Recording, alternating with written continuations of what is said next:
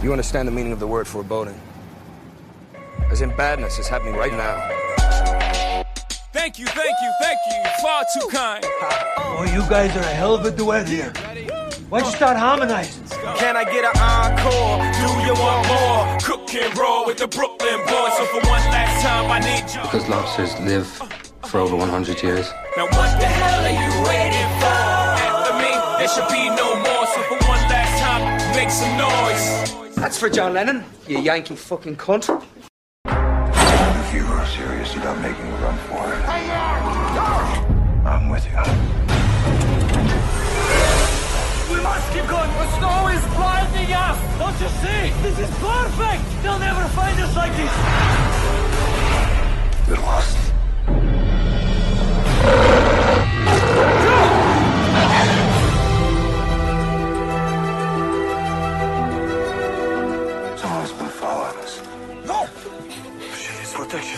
We can barely feed ourselves. She comes with us. They'll kill us all. We're already dying.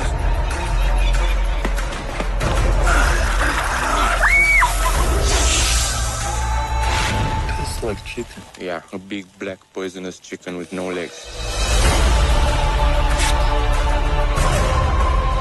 My wife will never be able to forgive herself. I have to get back. Go over the Himalayas? How? We walk. Hello, everybody. This is Above the Title, your favorite podcast about the uh, the career of our favorite Irish actor, Colin Farrell. Maybe, maybe I don't know. Is is favorite too uh, too specific for uh, we, Cole and I both enjoy the careers of many Irish actors out there. Um, but Yeah, one of our favorite actors I in don't general. actually know if he's my favorite Irish actor. He's definitely in contention. Like Yeah. it's, it's him and someone else. I don't know if I would uh the the like four guys that I hold at the top. I don't know if I would rank them, but like Oh, Colin Farrell, one of our favorite actors in general, and uh this is our podcast about the state of the 21st century movie star. Um, I'm Connor, I'm Cole. Hey and Connor. uh we have our guest. Cole, do you want to introduce our our returning guest today? Uh, yeah. Um, joining us in the podcast is our first returning guest. Uh, you he says him- with a tremendous sigh.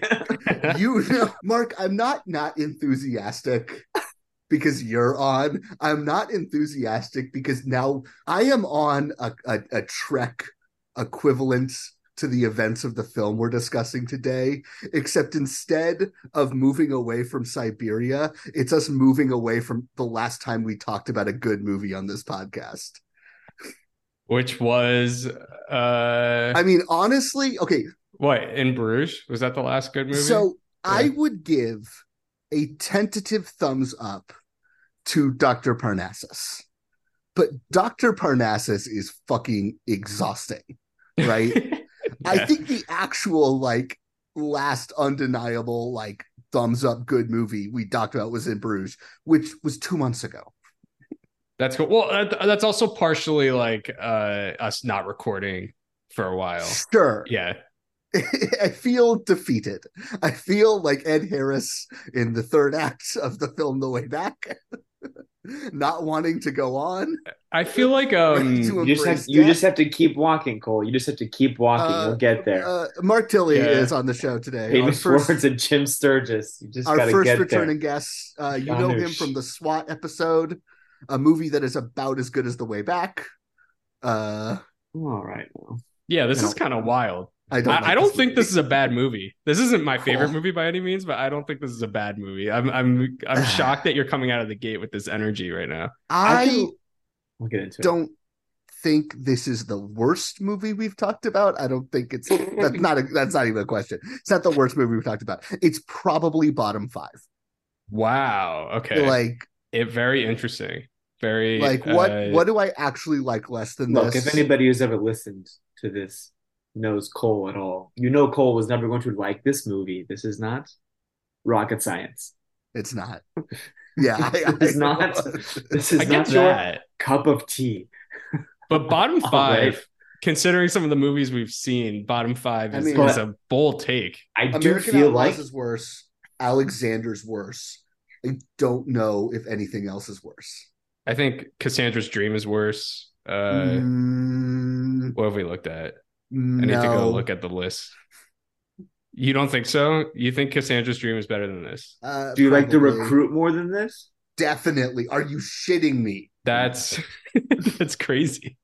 Do you? Um, what about Daredevil? Do you like Daredevil better? than oh, this you know what? Mm, Bottom six, maybe. Daredevil has an Evanescence needle drop in it. True. Pride and Glory is worse than this movie. Pride and Glory has a bunch of guys. The difference, Pride and Glory was the one I was thinking of, and I'm neck to neck in. And the difference between this and Pride and Glory is as bad as Pride and Glory is. I constantly get to like have the character actor perk up in Pride and Glory. You know, like there's so many boys in Pride and Glory. You're just like, oh hell yeah! Are there more boys Shea in Pride and in Glory? Oh, I mean, yeah, I get, okay. I, I was This one I front loads all the boys. I forgot about the like the Frank Grillo and Shea yeah, Whigham, you're just like like, and, every uh, five minutes, John in Pride and Ortiz, Glory, like the- another yeah. character actor shows up, and you're like, That ooh, good. Ooh, good. and that movie stinks. Yeah, it does sound good though. yeah. This is uh, this is I don't I don't know where this conversation is going to go because um sorry i just bumped into this desk that i'm not used to here.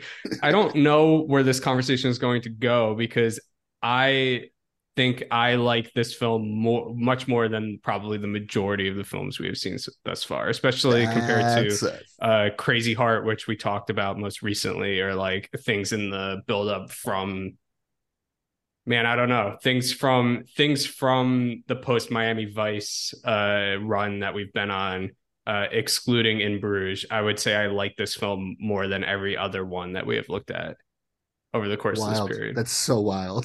well Mark, Mark have we what introduced think? the film that we are talking about at this Uh, current moment in time We haven't. Uh, today we are talking about the uh, 2010 film The Way Back, uh, directed by Peter Weir in his final film. Uh, he's Mhm. not dead yet, but by all Looking ind- like, yeah. by not- all indications, there is there is not going to be another Peter Weir film. Um, yeah he as does of not uh this he does not seem committed towards making another film as of this year, which is 2023, because who knows when this episode's going to come out. Um, Peter Weir has gone from nebulously maybe going to make another movie again to officially calling himself retired. So, and, and like Uh, a tip of the hat to him for that. Like I, and a you tip know, of the hat to him for that. He's was a he at like a billion years q&a or something when he said that, or it was a Ethan, he fuck, it was a it was a screening or something, or he was at a festival. I don't know. I remember him being just what like, was I'm the most likely done. context? He Um, got last year. Sorry, so last year he said this. Um, he got an honorary award at the Oscars last year, uh, and he Mhm. did a little press around that, and that's when he said, um, "What's the quote? Can I read you this quote, Mark? You're gonna love this quote. Like Mark, like emotionally prepare yourself for what I'm about to say. For film directors, like volcanoes, there are three major stages: active, dormant, and extinct. I think I've reached the latter. Another generation is out there calling action and luck and good luck, action and cut and good luck to them. Uh, yeah, directed by Peter Weir, written by Peter Weir and Keith Clarke, uh, based on the memoir in the heaviest air quotes I could possibly drop by uh Slavomir Rowix, I would guess. I we've talked about my inability to pronounce Polish uh, on this podcast before. Um, starring Jim Sturgess, Ed Harris, Saoirse Ronan, Colin Farrell, Fer- Farrell, Colin Farrell, Colin Farrell, uh, Drago Spooker, and Mark Strong. I'm still Uh, not getting over like you guys saying our favorite actor, our favorite Irish actor, Colin Farrell, and then immediately being like, no, he's not.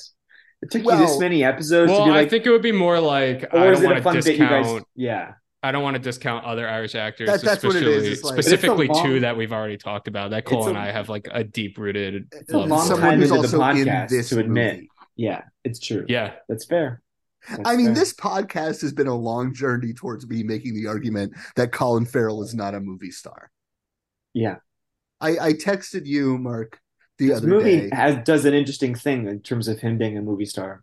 it Uh, is. or- one might or say it's like the in only terms of- interesting thing this No, movie does. Or I would make an opposite argument. We'll we'll, Oh, we'll, we'll talk about I, it. I texted Mark the other day after I saw Gran Turismo based on a true story. Um, This should be called The Way Back, based on a true story, by the way. Um, Gran Turismo based on a true story. I texted Mark that, well, I don't think David Harbour is a very good actor. He like undeniably has fucking movie star juice like coming out of his pores. And then I said he's he's reverse Colin Farrell. Mm, Yeah. I have to see it. Don't you don't you really No, it's don't. great. It's, It's great. bad. It's great. It's you don't boring. think even in preparation for Ferrari, just to watch every single car racing movie if ever made? if you want to do that, you're welcome to it.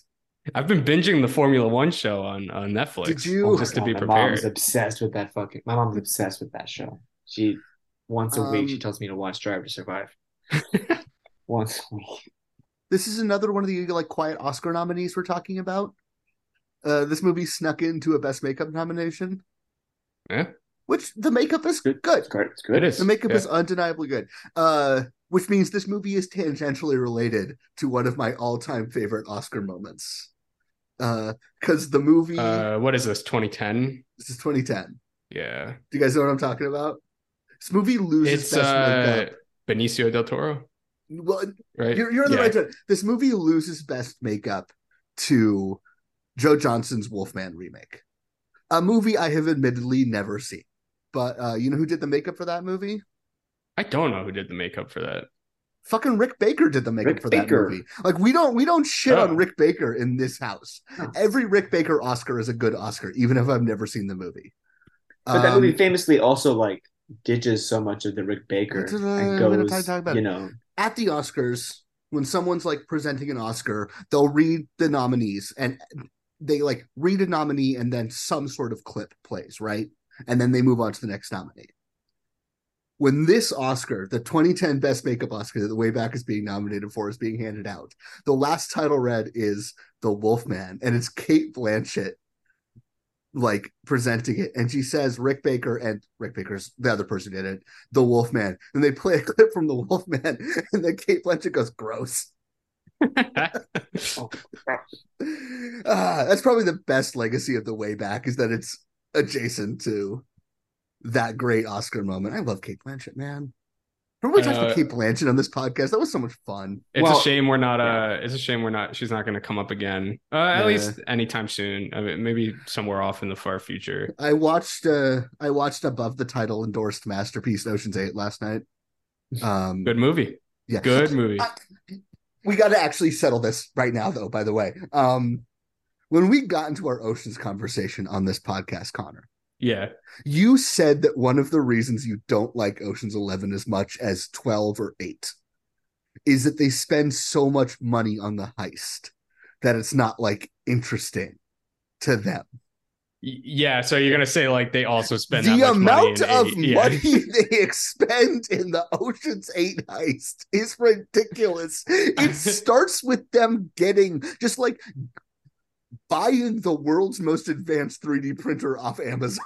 I think it's the I think it's the EMP thing that throws me off in Ocean's Eleven. because that just steal- they seems like- steal the EMP. they it's- steal the EMP. It's I a know, but it's of such a it's such a like sci-fi catch-all to their whatever issues that they're having.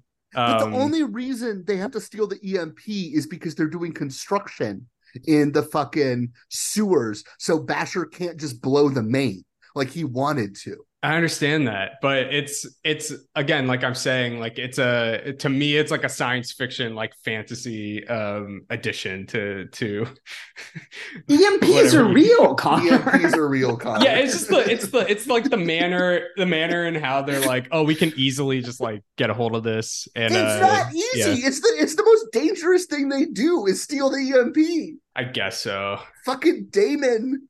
That's Damon's best seat. We're gonna talk everything in it. uh well I just I enjoy I enjoy like the aesthetic vibe of 12 more than 11 Oh, like I'm the not fact that they're in disputing- Europe I'm not and- as disputing twelve over eleven. I'm And- disputing eight over eleven.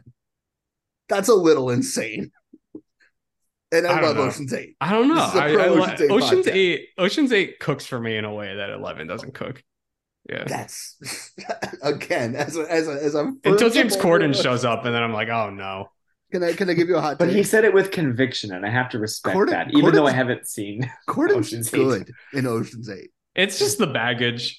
He shows Yeah. up and it's like I oh, remember no. being so upset the first time I saw it, and he showed up, and I was like, "Oh no!" But watching it the second time, I'm like, Corden's like having some fun in this movie. It's a good performance. I remember when you saw it, we were at a Five Guys and you were telling me about it.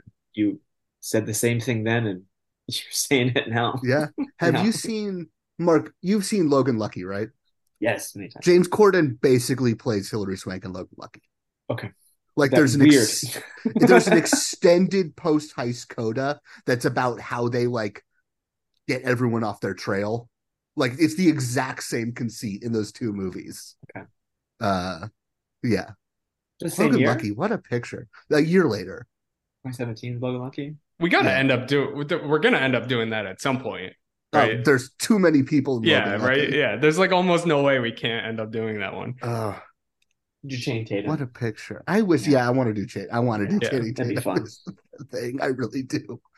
the way back the way back is a movie that exists. Oh come on, you can come up with more than that, Cole. I'm I am this Come movie. on. mark are you sure you don't want to recap it because we're gonna leave it to this fucking guy defeated me. we're gonna No, leave it to hear this Cole fellow do it. over this here. movie fucking just It's not a hard recap, Cole. Come on. this it's not a hard recap. Uh do we have anything we want to say before I recap it? Mark, why'd you pick No. this episode? I know why, but tell me why. Tell well, I, like so like SWAT was a movie I watched like like similarly to Connor like dozens of times when I was a kid, and this is a movie I'd only seen once before, and I saw it when I did I watched all Peter Weir's movies um, during quarantine, and I watched it then, and because it was the last one, and I really really really fell in love with his sort of filmography when I was watching all his movies. Um, I, only one I didn't watch was the slasher one he did in Australia. He did like the plumber the or plumber. something.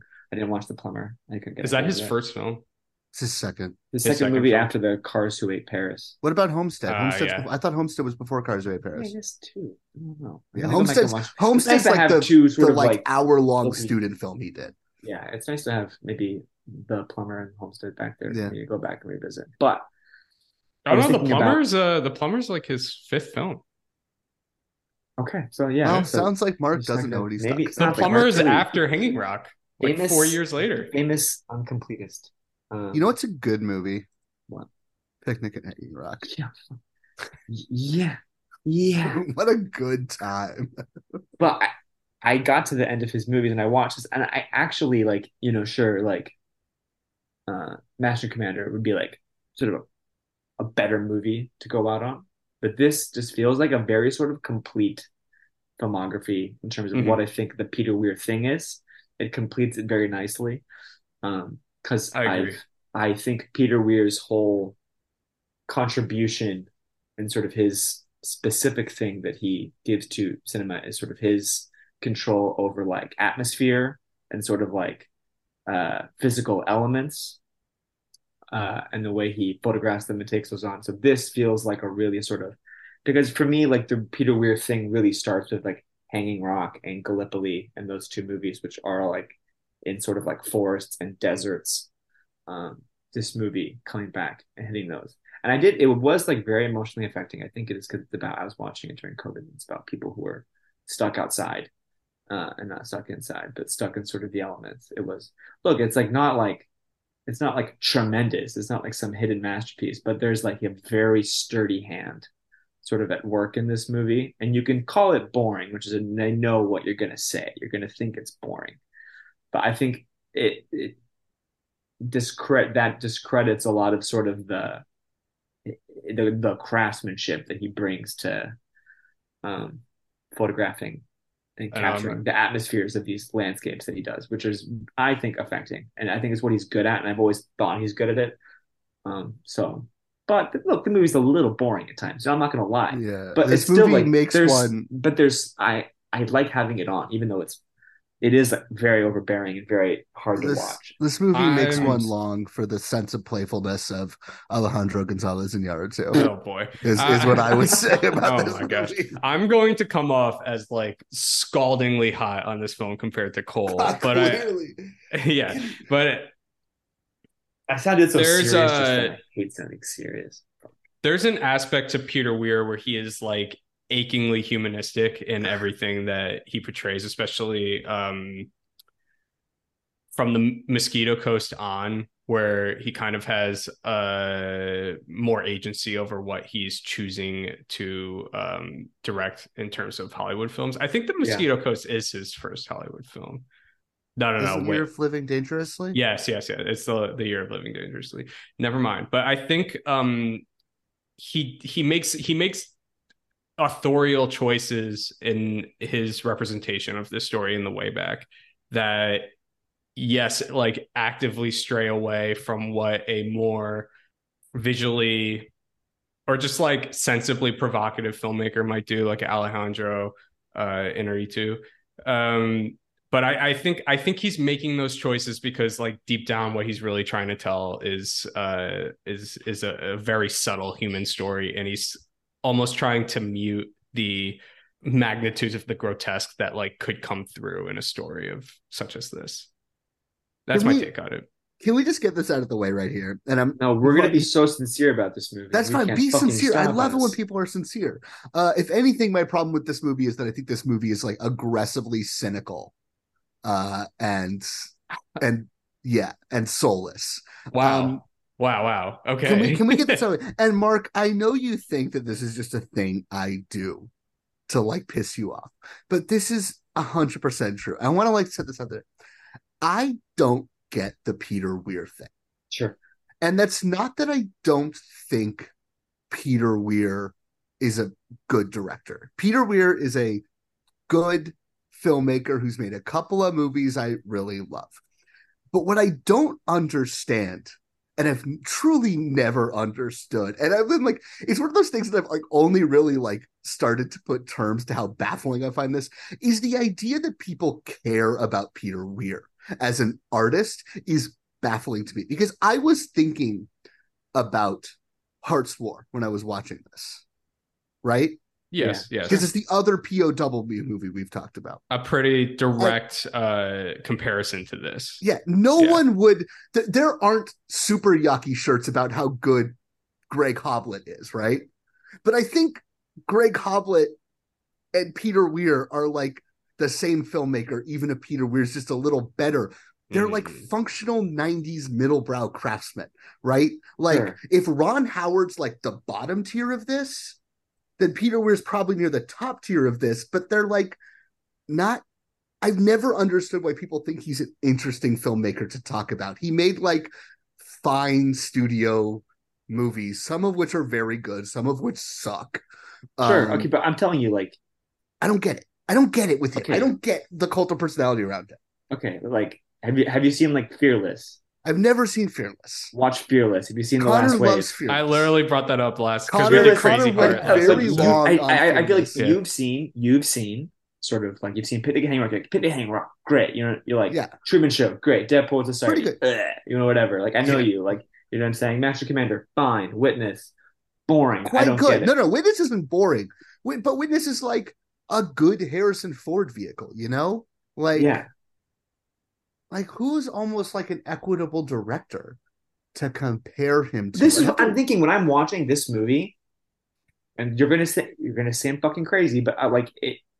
I was thinking about him and his filmography compared to other filmmakers, and I'm not saying he's the best filmmaker of all time, but he is like he is using I feel like a different language than other people do, where he the, what's special about him is what he's able to tap into um, and sort of like how he makes environments mysterious, whether it's you know a picnic hanging rock or whether he's able to make. I don't think the way back is not his most successful version of this by any means. It's not, but mm-hmm. what I was speaking of is because it's a, a thing he returns to and sort of his what intentional or unintentional final movie, which is why it feels fitting. But like watch Gallipoli. Gallipoli is about these two guys who decide to like walk across a desert and they like fall in love and then they have to go and sort of that's a that's a cynical movie. Like watch Gallipoli. This movie is like his bleeding heart, like you no. know, no, this movie is yeah, like his bleeding heart, like just love your fellow man. You know what I'm saying? like, yeah. it, are do you think it's cynical and that this guy returns to his wife who sold him out to the gulag and like after all this time? It's a weird button, but like, um, I I think this movie is cynical because it feels from like the ground up only existing to serve this like level of virulent anti-communism that feels decades out of place for a movie made in 2010 like what are we doing here i was like i was like so shocked by how much this felt like something that j edgar hoover goes through in so many ways that no, I'm like, sure, but like, did, did I think he's did not. Peter he's Weir placing- retire because Peter Weir is a Obama is the reincarnation of Lenin guy? Whoa. You know, Whoa. like this like- movie is so such like bracingly like grotesque right wing propaganda. I was like, I'm like, what are we doing with this thing? No, you you're being ridiculous. Yeah. you have to think about you have to think about what Connor was talking about. If you've as Connor a connoisseur of more of the larger Peter Weir filmography, and he's made some really cynical films. I think Mosquito Coast is a very cynical movie. Year of Living Dangerously is a very cynical movie. This movie is like, but he's always sort of like placing his characters in the time and place that they, you know what I'm saying? He's taking Sure. these guys' interpretation of the world at face value. And you would say that like you're still being right wing, you know what I'm saying? But like But this movie He's is, but, but, but then we get into the complexities of this movie, which is that this movie is a like bold-faced endorsement of what is literally anti-communist propaganda, right? Like you can't say you're putting these characters in the time and place when this movie, which presents itself as a true story, is documentally bullshit, right? Well, I think you you you have to separate communism from Stalinism because that's a, you but know. no, but this movie isn't anti-Stalinist. This movie's anti-communist. I think it's anti-Stalinist, I but they're not using that language in 1943 or 1944, whenever this this film. think is taking about the place. title cards. I'm thinking about the title cards here. sure, but like even think about the way I think it's more uh, like if you're talking about the end of the film, and maybe we should talk about this more after you do the plot Yeah. synopsis. But I think that entire sequence at the film's ending is supposed to illustrate how impossible it was for this man to ret- to even like return to Poland based off of this thing that happened in the 40s. But he, but he could have returned to Poland. But he He could have. yeah, yeah, but he would have had to have signed the fucking waiver. He would have had to have admitted Yeah, to I don't being think a, he. a spy. I don't think he could. You know what I'm saying? Yeah. Like, No, because because no, but this is my point. He could have returned to Poland because he wasn't a prisoner anymore because he never actually escaped from jail. Like that's what I'm saying is like I think the scene You that you're can't- you What do you mean? on- I don't understand what you mean. I don't think- understand this the the uh the mechanics of what you are saying right now. the Yeah. the story this movie is based on is bullshit. Yes, I I It's get that. documentedly bullshit. which we again we should probably get into we, later. we'll- we'll yeah. yeah. but to to place then this story that you're telling within this broader historical context is to say that this story is true.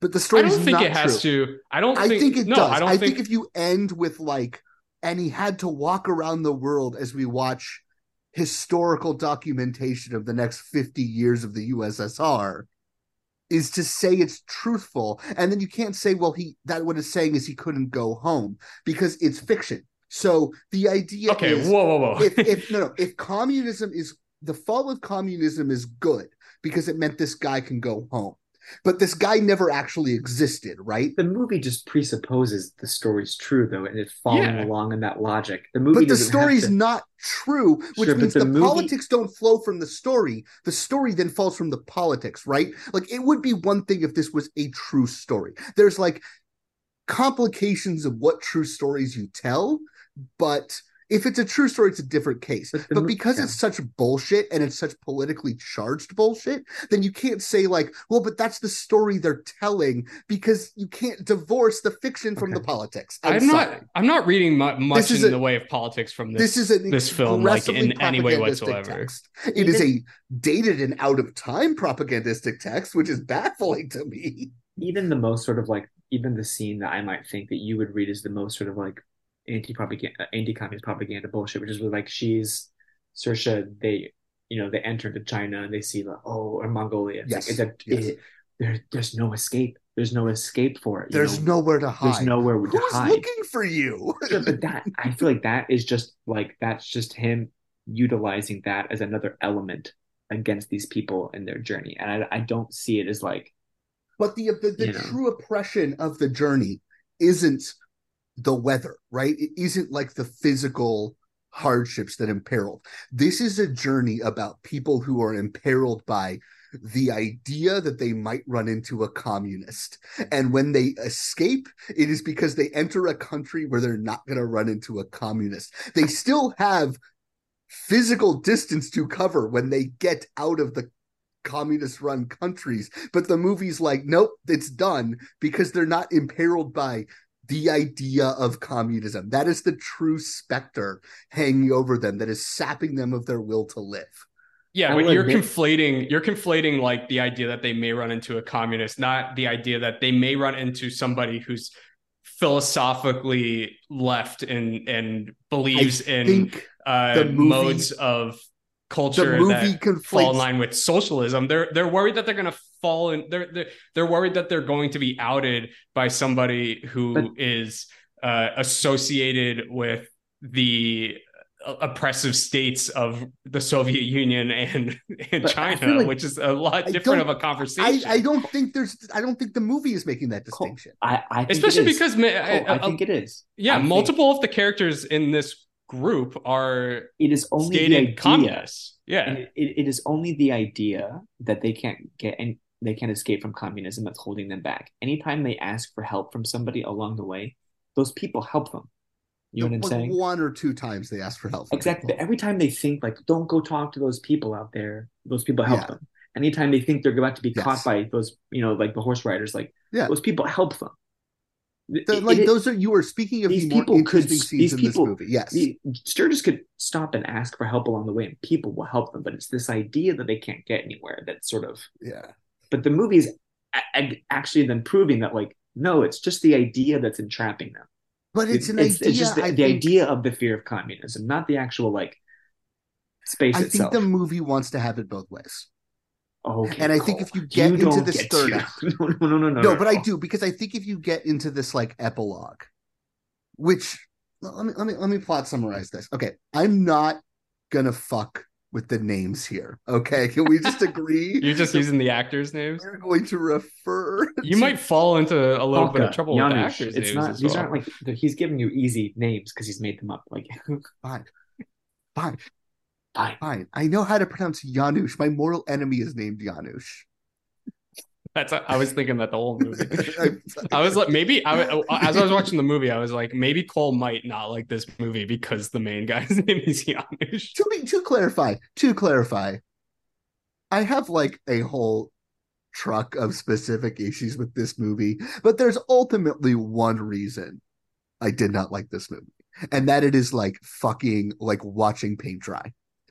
It is so anti-dramatic and dull. It is like the least interesting thing. I have never seen Van Sant's Gerry, but like I have to imagine that Van Sant's Gerry is more thrilling than the fucking way back.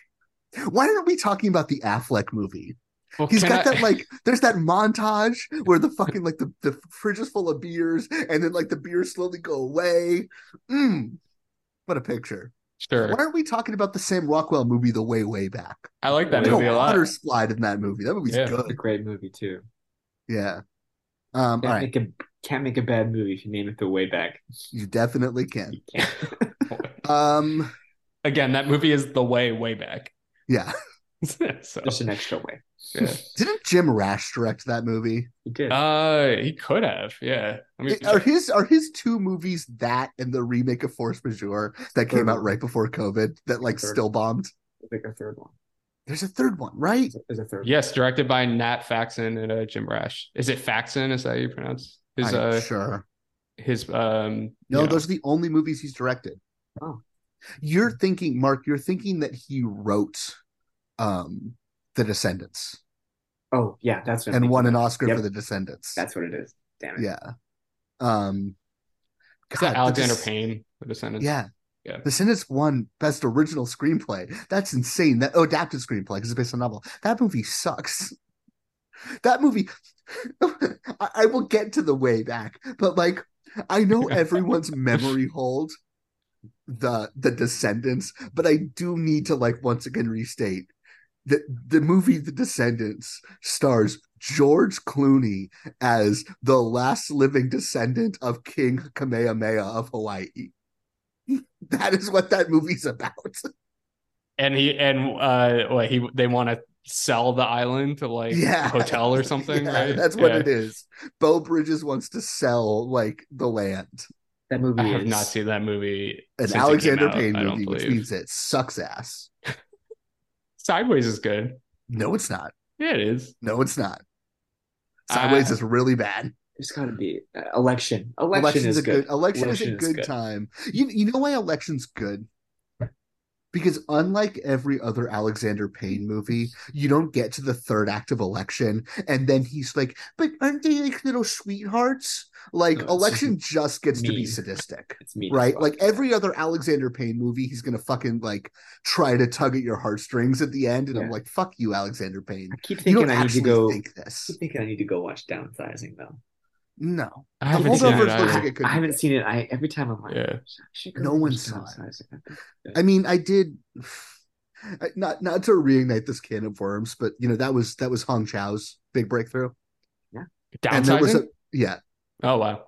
there I was a didn't know that. yeah. She almost got an Oscar nomination for it. she played like the she plays like the co-lead almost. To, She, yeah, him. yeah, she's a very yeah. big part in like the second half of the movie. Um, I remember there being a bunch of discourse about the accent she uses in downsizing. Um, and I really don't want to reignite this, you know, can of worms. But like a few months ago, I like remembered that there was this discourse about it. I was like, man, Hong Chau's such a good actress. Like, what's going on here? And I definitely looked it up, and she's basically playing the prostitute from uh, Full Metal Jacket. like that is the voice she is doing in downsizing. Oh man. Yeah.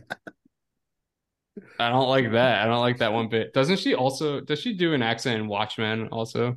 No, Or does she not doesn't. do one in Watchmen? she does like a very like Yeah. posh like i mean it is she's not doing like an She sounds Acuna like voice. Hong Chau. She sounds Yeah. like herself. but he- the hong chau got out of the whale and gave a good performance so like she's probably good in downsizing right I mean she's a good actress. So have you seen have you seen showing up yet connor uh, the, the right guy I don't think so. Oh oh yeah, no, I have. I have. I have. she's yeah. fucking hilarious in showing up Yeah. like th- that movie's gonna get forgotten come oscar season and that's oh, it's I mean, if First Cow if First Cow didn't get a nomination in like the weakest year We ever in the history of the Academy no, Awards, we don't need then to talk about that i'm still there's hurting. absolutely no way in hell that showing up is going to get still hurting. recognized. What does Yeah. A24 have this year? Mark, you're good. You're good with this stuff. What's A24's Oscar play this year? I feel like they're gonna. I feel like they're gonna Guys, go all in shut on the past fuck up, lives. Cole. No, no, no, no. You no. gotta It's- recap. you're this right. It is goddamn past movie. lives. I They're feel like going. all- They're going all in on past They're gonna lives. go on like, past lives, yeah. and then they have Priscilla, right? But that's which not. they're gonna abandon. Uh, Yeah. What else do they got? Let's take a look at Oh the god. A24 slate. No, there's like a big um, one, isn't there? They've got Medusa Deluxe, which is just a great title. Um, Dicks. Who cares about Dicks? Oh, they have Zone of Interest and Iron Claw. Oh, they're kind of stacked. So excited for people to realize that Iron Claw is going to be the most depressing movie ever made. Um, So excited. I'm excited for that movie. And they're though probably like- going to be able to market every remaining film that they have coming out this year. yes. Yeah. Uh, what did I? Because they are essentially see? compliant with uh, both of the Yeah. guilds that are on strike at the moment. Yeah, someone big just got a SAG-AFTRA waiver. Um, Francis Ford Coppola. It's, uh, yes, thank you, Megalopolis. I was like, I was like, Francis, what? he's got to He's got to fucking need it. Um, okay, He's Francis, you're paying for in- it with all the wine money. I was like, Francis, you're going to be in post on this movie until the next SAG-AFTRA strike. Like, what the fuck are you talking about, my friend? I still believe He's like, I'm just getting ready. it's gonna be the best movie ever made. Okay, I got the the way back. Uh, it is the early years of World War II. Uh, Germany and Russia have just invaded Poland. Janusz, played by the very British Jim Sturgess, um, is framed as being a spy by the Soviet government and shipped off to a gulag in Siberia. Uh, in this gulag, he quickly befriends an eccentric band of characters, um, including a mysterious American played by Ed Harris, um, a jovial and psychotic Russian gangster played by Colin Farrell, um, and a somewhat paranoid and delusional actor played by Mark Strong. Uh, the Strong character is given to spinning fa- uh, bouts of fancy about escape attempts. But one day, Sturgess Janusz decides to take him up on one of these, and while Strong stays behind, he and a group of men uh, manage to cut a hole in the fence and escape into the Siberian blizzard with a plan to make their way out of Russia and into Mongolia to freedom. They then proceed to walk for a very long time. Uh, it is cold for a little bit, and one of them freezes to death, but then it stops being cold and they keep on walking. Uh, at one point, they meet a Polish teenager uh, played by Saoirse Ronan, who decides to follow them on their trip, and they keep on walking. And another one of them dies, I think, and then they get to Mongolia. Um, sorry, when they get to the Russian border, uh, the mobster played by Colin Farrell, who loves Stalin, decides that he's had enough fun hanging out with these guys and that he's just going to go bum back around in Russia too much because he loves Russia too much. Uh, and so they keep on walking, and then they make it to Mongolia, and they find out that Mongolia is under communist control. Uh, so they decide to go to Tibet, and then they keep walking, and a couple more of them die, and then they make it to Tibet, and they're rescued by some Tibetan monks and the American decides that he's going to head off into China, uh, where he can get passage back to America, and so the rest of them go to India. Um, and then 50 years later, the Berlin Wall falls, and Janusz goes back to Poland. That's what happens in this two hour and 15 minute movie. Right? There's It's like done by- three It's done by two oh eight. there's like three Yeah. straight scenes in the second hour where they find a water source and then lose the water source and then find another water source and then lose the It's other sad water when they, source. they get the water and then the sandstorm comes and get them and Yeah. then there's no more water. It's sad. It is, you know, it it it, it is like why you get at Harris is they ask Ed Harris at the end of the movie like, "What are you gonna do after this?" And he just kind of goes, "I don't know, drift around for a little man, bit." what- Yeah. What a and you're fucking just like, "That's why actor. you get Ed." what a fucking actor. He's so good. Like one of the best, right? Yeah. Yeah. Especially during that real fucking like late 90s, early 2000s window where he's just fucking getting Oscar nominations left and right. Well, the but the thing is, like, he never really got his due. I think. No. Yeah. No, he happy didn't. we're happy we can agree on that. Uh, but Do we do we want to do a certain uh a I certain I can Mount do Rushmore? it if you want to do it. I Yeah. I Mark, you know this. What? I fucking love Ed Harris. I I I wonder what your pick is going to be. Cool. I feel like do you remember I feel like there's a hot shot pick that you might go for. do you remember Mark when we were in that class together and we watched uh a fucking a history of violence and I started like screaming about how bullshit it is that Will Bill Hurt got the Oscar nomination over Ed Harris in History of Violence. and it's true. It's true. Mark, do you like Ed Harris? I do. Have you seen the uh that TIFF interview with him? I have Where not. the TIFF press conference where for a history of violence, where like they ask him if he wants to add anything else, and he just and he's just like, uh, no, um, nothing else I want to add. And then he starts banging on the table and throwing glasses, and people are just like, what the fuck? He goes, violence. What is it? He's so fucking cool. Uh Like, that's the Connor, you know where Ed Harris is from, right? Well, I I was waiting. I was waiting to see if uh, we were gonna do the the Rushmore first. But if you're gonna throw me into that, But we're not Yeah. doing Jim Sturgess Rushmore. well, we haven't been able to bring this up in a in a long time. It's been a long time. It's been a long time since we've encountered one of these. Yeah. Uh, but um, and which Mark was on SWAT, yeah. So we didn't have one in SWAT. Oh, we we we. I could have really stretched it on SWAT with somebody, but it felt unfair.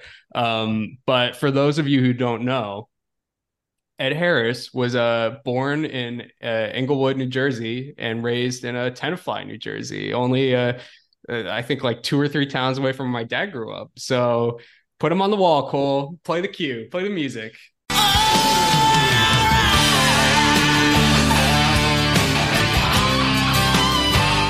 Once you enter this family, there's no getting out. Greatest state in the union, fucking New Jersey, fucking gave us Ed Harris, fucking That's gave it, us baby. Bruce Willis, fucking gave us Tom Cruise, fucking gave us Kevin Smith. Kevin Smith And wait, and Zach Braff. no, we no Zach Braff. Uh, um, damn it, who who? There's somebody else from Hansi Oh, McGinley. oh, we got oh, into the argument. Joey Pants. Joey Pants was also and Joey in, Pants. Yeah, Joey Pants and was there's, also there's in uh, something in the water Daredevil. that just gives you like fucking guys out of New Jersey. You know what I'm saying? Just like that's just like a collection of like fucking fucking boys right there. Yes, and then we we Yeah. flirted with Cruz because he he graduated from high school in Yeah, Jersey. no, Cruz doesn't count. and uh and Michelle Rodriguez also lived in New Jersey for a time, but she hated Yeah. it apparently, so that felt unfair to do. Connor, I feel I'm sorry, Mark. I feel like just knowing what I know of you, I feel like Ed Harris is like quietly your patron saint. He's the best. Just because a a he's in so many movies that I know you fucking are like ride or die for. But B that just like when he's on top is I feel like your your window of movies in a way, you know, your like nostalgia window of movies. He's right there, and I I, Yeah. I feel like it's just because they're like my dad's movies too, and he's just Yeah. got such a you know what I'm saying. If he's Yeah. if, if he was like a hero of my dad as a kid, you're just like Yeah. fuck that guy, you know. Yeah. So there's that. Uh if we're doing the Mount Rushmore, uh Mark, you get the This first is- pick and this the is last pick. too hard. Yes, it is. But you get two picks. I actually I was think you could feel comfortable to do- that uh, I actually was prepping you to do Sturgess as like a joke, and so I was thinking about the Sturgess, and I was like, "There's actually a good Sturgess Rushmore." There's is not. there. I don't There's think so. Yeah. There is. we though. were we were we were at dinner the other night. You get to you do like trying to talk across the universe. You get to do Jim 21. Sturgess, Jim Sturgess has given one good Such performance in his interesting- entire career. That- he has given one. This is what I'm gonna say. in his entire career. in agreement with Cole. I Jim Sturgess has been in good films. I Yes. don't know if I consider He's the this. He's Sturgess baffling. Rushmore It's to like, be No, No, but itself. he's like what people were throwing Colin to, like in the SWAT era. But it's like we have this sort of Yeah. like Yes. dude from the United. Kingdom, whatever. Yes. You know, like where do we throw him in? What's his angle? And he's in so many different types of movies. He's in con man movies.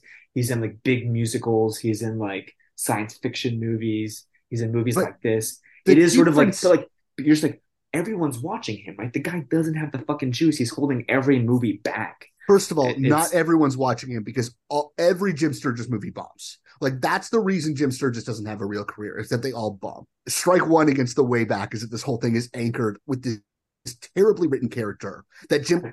Raising my movie is begging- agree.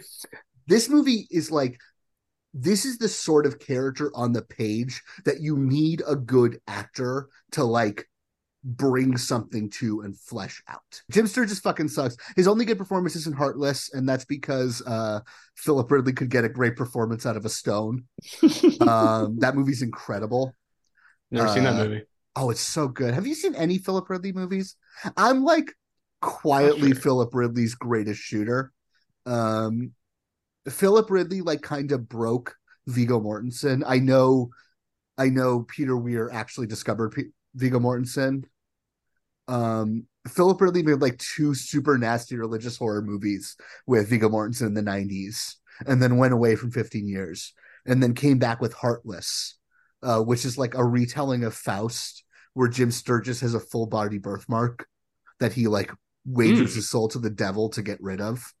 Um, that movie's extraordinary and really ugly, and has Connor. Here's how I'm going to get you to see this movie. You ready? All right. Contains the career best performance of Eddie Marsan. Oh, okay. I'm in. Undeniably, without question, Marson is just haunting in that movie. I'm in. It's better Um, than the uh than the like Louisiana gumbo Marsden and Miami Vice. Yeah, shockingly, Shockingly. shockingly. Why are you doing this to me? Uh, yeah, he That's just plays good. this like get to hear it. He literally sounds like Leghorn Fog Leghorn Yeah. Foghorn in uh Foghorn Leghorn. Foghorn Wow. Leghorn, yeah, whatever. Yeah.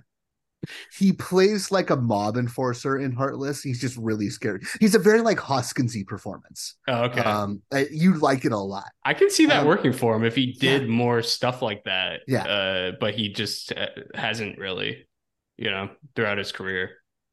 Mark, Um, we're vamping here. My problem is, like Jim Sturge, like no one loves Across the Universe more than me, and he's got a lovely voice in Across the Universe, but like, it's not a good performance. Everyone else is giving good performances in Across the Universe. Yes, I, I so I think we're all in agreement here. Like, uh, he's he's one of the people that come up every I don't know five eight years or so in Hollywood that I uh envision as like very functional actors where you kind of like plug them in to complete a cast but they can't really like hold anything but because they're a- attractively or like very um traditionally attractive or uh just come across as uh having like approachable features or likeness on screen they kind of get hot tracked into being Yeah. like the lead that's supposed to carry said films um and it just doesn't work and I, I- his career is a pretty pretty pinpoint example of that happening Yeah. and um And Mark, you're right. There's that like six year window, which I think like after Across the Universe, which probably ends with remember Upside Down. But it ends with upside down like firmly because that movie Yeah. like It was a disaster. He has barely worked since Upside Down. He makes like a movie a year, which I know sounds like a lot, but actors don't just make like a movie a year, you know? Well he's also more of an accomplished musician from what i understand right than you could not pay me to listen to Jim Sturgess' music. I'm sorry. he hasn't released anything since like 15 since he started acting. Oh really okay Yeah. never mind then Yeah. um Um yeah i'm just thinking about him i'm just thinking about Yeah. like the films he's best known for including it's something like cloud universe and it's atlas 21.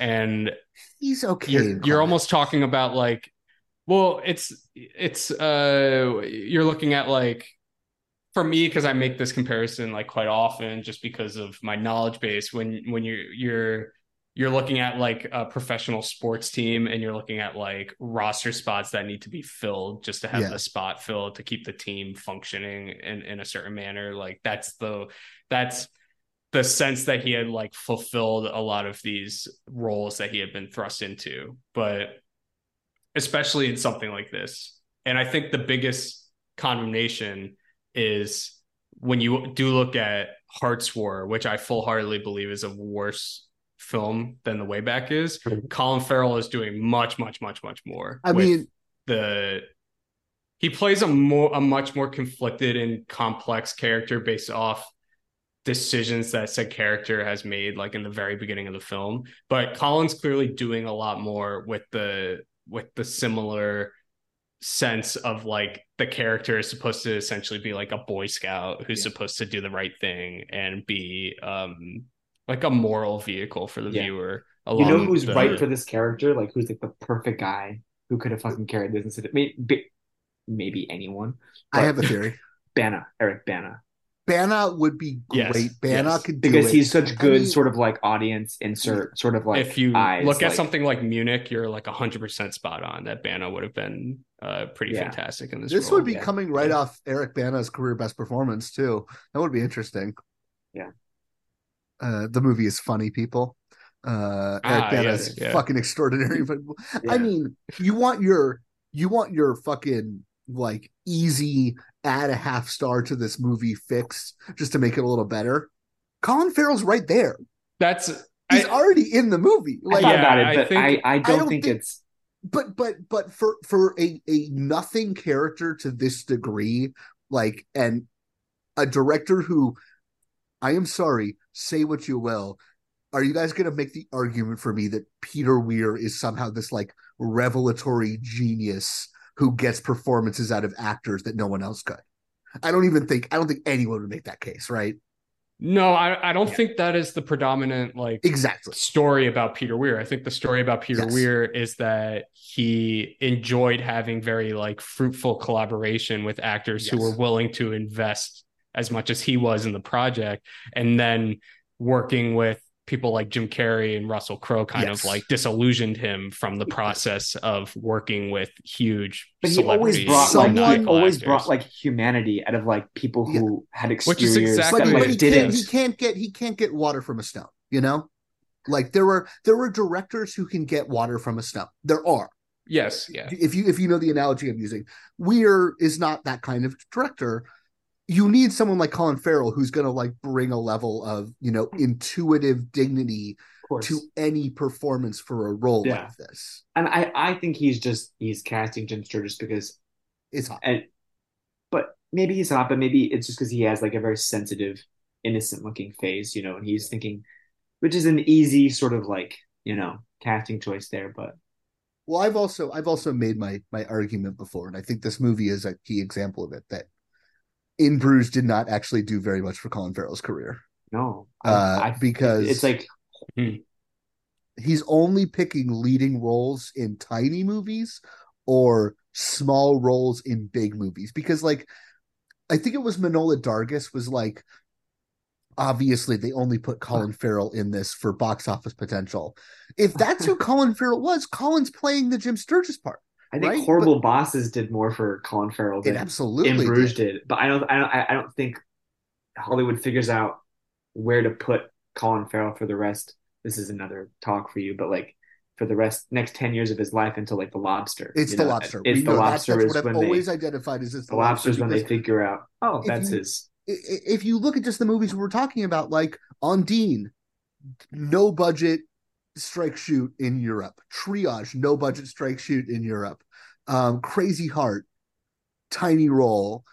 You know, Parnassus brought in to save the movie, but why wasn't he the guy they went to in the first place? You know, like Colin is not off what's supposed to be this big career revitalization. His career's not revitalized. He's a character actor now, and not, but not even like a particularly successful character actor. Even if I really like the Colin Farrell performance in this movie, Can I throw something out to you? yeah, Mark, I know you're stalling, by the way. If James McAvoy is in this film, how do you how do you think you're you're feeling about it? No, that's if that great. change but is made. That's Yeah. such a better choice, and it's it, it it's perfect for him in the same sort of like because he's like right about to be, you know, Has huge. he ever been bad? Mm, I Jimmy Mack has he I don't know. ever been bad? Not not great, bad. So I would- bad James McAvoy. I would gesture no. I haven't seen the more like pulpy. I haven't seen some of the more pulpy like filth. That that's like a, a blind spot good. for me. He's like just Filth. ins- he's, Um, he's, he's just really good in film. film. Okay, that's Um, good to know because I, I He's almost Mark. We were talking about this recently. He's almost too good in trance. He's too good in trance. 'cause That character, like Needs to be a little The little time It's that a flatter. movie Danny Boyle it- movie. Yeah, yeah. by the Um, time that movie makes its flip, is he good? I in feel that way about Is- is- Wanted. like is he's good too Wanted? good in in he's Wanted. too good in Wanted. Yeah. He he's the only one of the first cast class actors who like still is giving a shit by the time of like Yeah. Apocalypse and Dark Phoenix, where I, like the other ones are being held at gunpoint. Unfortunate. Yeah. is he good in? Well, and this is like a deficit Yeah. against him, but like it's the only performance of his movie Say I have seen. I can't remember is It Chapter it. Two. I've never seen it. Yeah, I haven't seen that either. Yeah. He's That- good in the that's a movie bubble. that like. Yeah, I haven't seen the bubble. It just that's what I say. Like uh, He's good in McAvoy- Atomic Blonde. Well, Atomic Blonde's a masterpiece. So fuck you. Um, Well, fuck me. I'm like saying he's you. good in it. you're just you're, you're, we're talking about like the, the awful movies he's in, and you're like, what about Atomic I, Blonde? I haven't like, seen a lot of these bad he movies. fucking loves Yeah. Berlin. We will we will talk about Colin later, but Mark, enough stalling. How you feeling, Mark? Mr. Edward Harris. Well, I just want to make sure we get a good mountain for Ed because I do care about Ed a lot, and I'm trying to do a lot of the math of what Cole's going to pick and basing That's the what game, I know isn't about? Connor That's the is game. is, That's is the what's game. going to be safe. I think I can guess Cole's. I'm going to start out with what I think is sort of a a, a phase of Ed Harris or like a function of him, yeah. which is sort of the NASA, you know, Ed Harris. Oh, you know, it's sort of the you know, sort of stealing the- my pick. yeah, so we're gonna go right stuff. We're gonna go John. Glenn. yep, we're gonna go Oh, John Glenn. shit. The right stuff. We're gonna I start like it. there. I like Yeah, it. That's where we're gonna start. Speak on it. Speak There we on it. go. He is such sort of like a. It's also the most fun I think he gets to have in any. I- He has like cool, fun business work too in Apollo 13, and that's such an iconic performance. But like, I don't, have you seen the right stuff recently, Cole? No, I should watch that movie every day. You should watch the movie all the time. He has so much fun as John Glenn because John Glenn is such like a like an iconic figure in his own right, but that character is just not like bogged down by like the bureaucracy of NASA. Like, and he is such a sort of like a joy for like aviation and like space travel and like he's such a he's such like a a little like clown too. He's such like a I don't know. He's like fucking around with everybody, but he's like I don't know. I I love him in that movie. I'm gonna start there. Yeah. It's it's not my favorite performance in that movie, but it's a great performance. Who's the best in that movie? My brain says Sam Shepard. Yeah, no. My it's- heart says Fred Ward. Yeah. as as Grissom. Uh, Connor, I don't know if we've ever talked about this, but I know this to be true. You love the right stuff, right?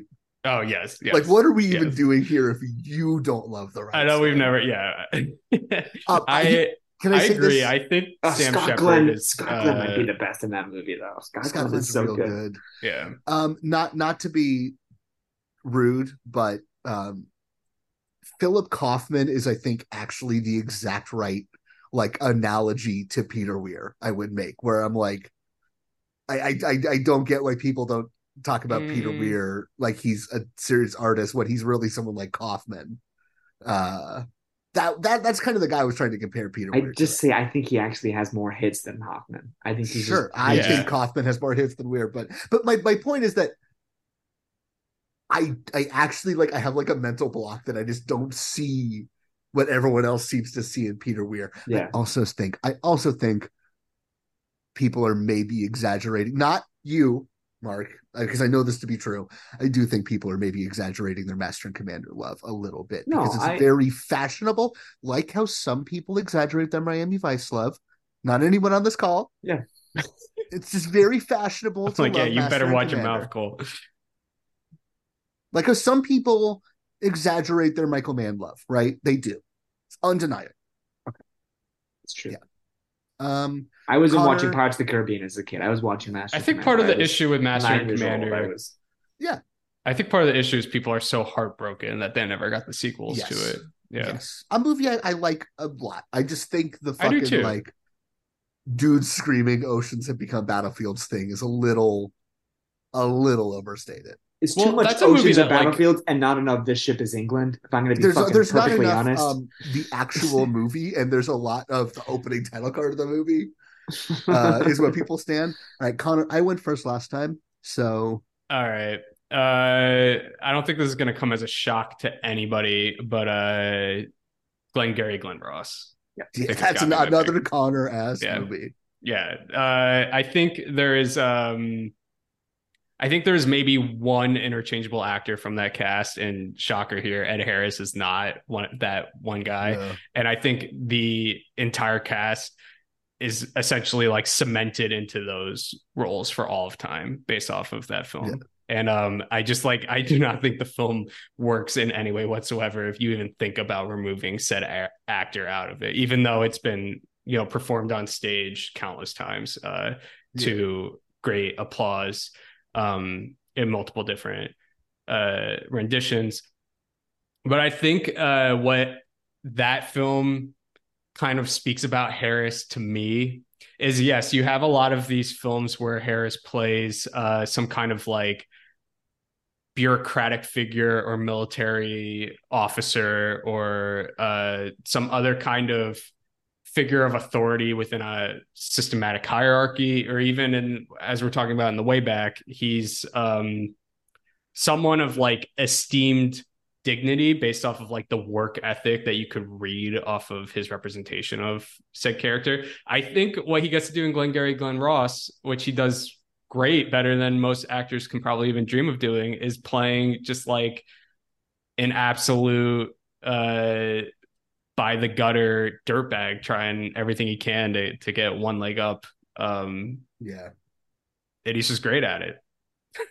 Sometimes I think it's the best performance in that movie. It's exhilarating. Yeah. And there's Yeah. something about how he's he's never really the like big focal point of the movie, but he's like he is the functionary amongst the functionaries, you know, like He gets the plot rolling. yeah. yeah. Uh, it's such a good performance. And uh, I think there's a sense that like for him to read those Mamet lines, he the desperation is breathing through him in a way that it's not breathing through uh, the other characters on screen.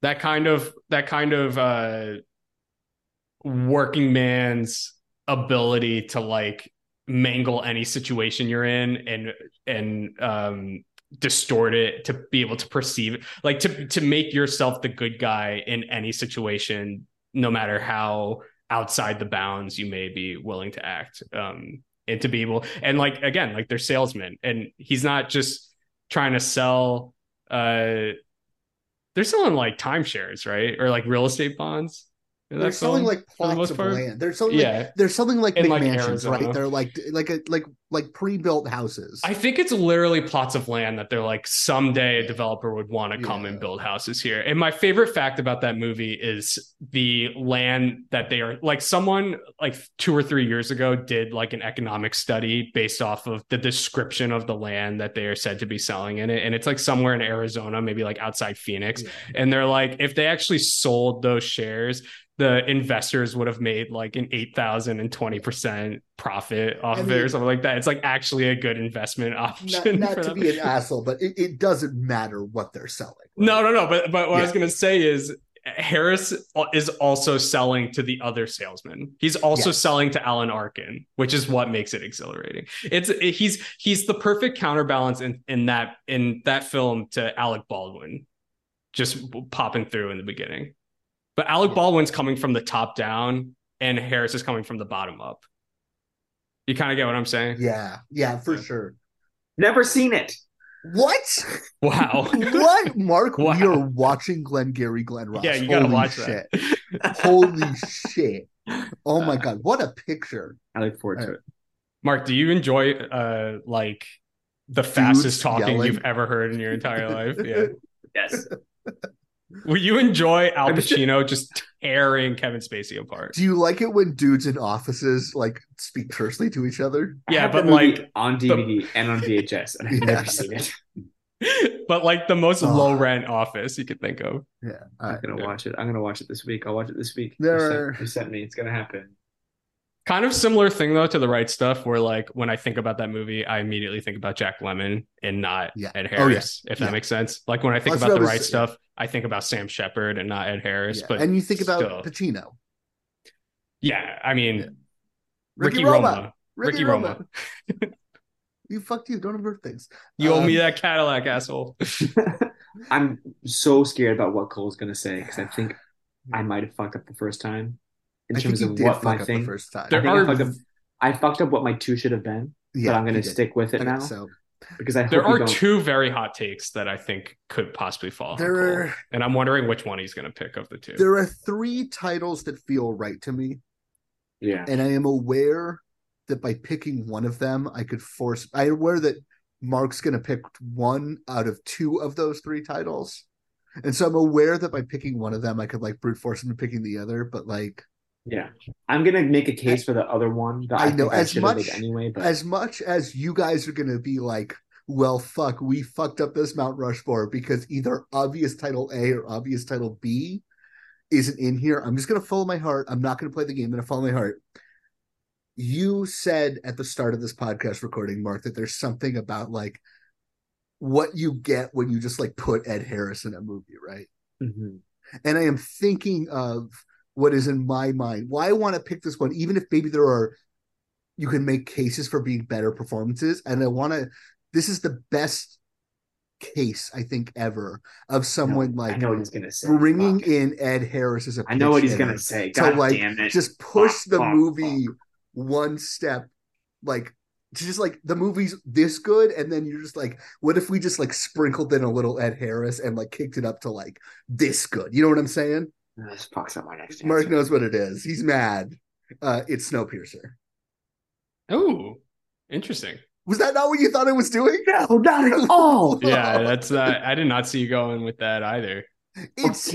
Yeah, I mean, it is. I'm sorry. I am sorry to a certain Peter Weir movie. It is the best case of Ed Harris playing God in a movie.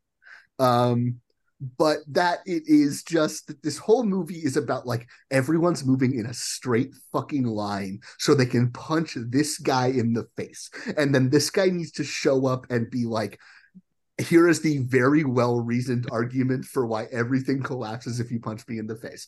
I'm looking at wikipedia right now. It says they wanted dustin hoffman Hoffman is probably a better actor than Ed Harris on balance. Doesn't work. Doesn't doesn't work. work, if it's Hoffman. You I also don't need- know if he's a better actor than Ed Maybe. Harris. I I'm going to be very honest maybe. about that. I said don't maybe. know if I said he said is. maybe. I said Yeah. maybe. I said maybe. You just need that sheer force of like granite will that Ed Harris is going to give you, where he just shows up the end of this movie and he's like, "I am right. I am morality." Right, I am. I am civilization. I am order made manifest as a human, and I don't think anyone else can play Wilford like Ed Harris plays Wilford. And I know some people don't like the ending to Snowpiercer, and they are wrong and they are stupid. The ending to Snowpiercer is what makes Snowpiercer a great movie. And I do think Snowpiercer is a, a masterpiece.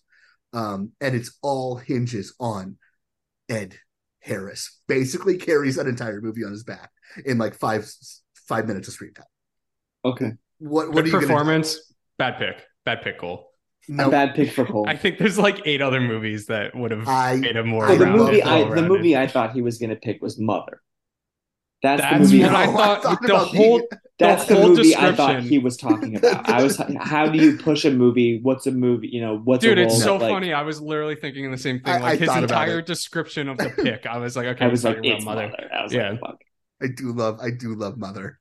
I, I love Mother a lot. Mother for me is like the best sort of like depiction of like give Ed Harris like a, a, a- a use of him as an actor where you're like give Ed Harris a very un Ed Harrisy role, which that Yeah, role that's is. why I don't That's a Dustin Ho- that's like a Dustin Yeah, Hoffman I role, mean- and you gave it to Ed Harris, and he's so creepy and so pathetic.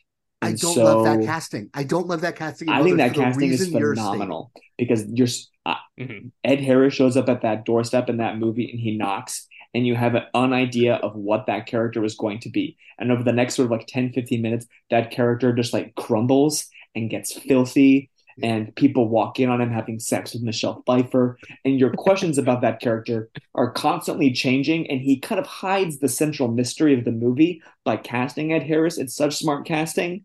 What are you talking about? Don't- it's don't- the giveaway. It's the immediate giveaway. The Not the giveaway. the rib.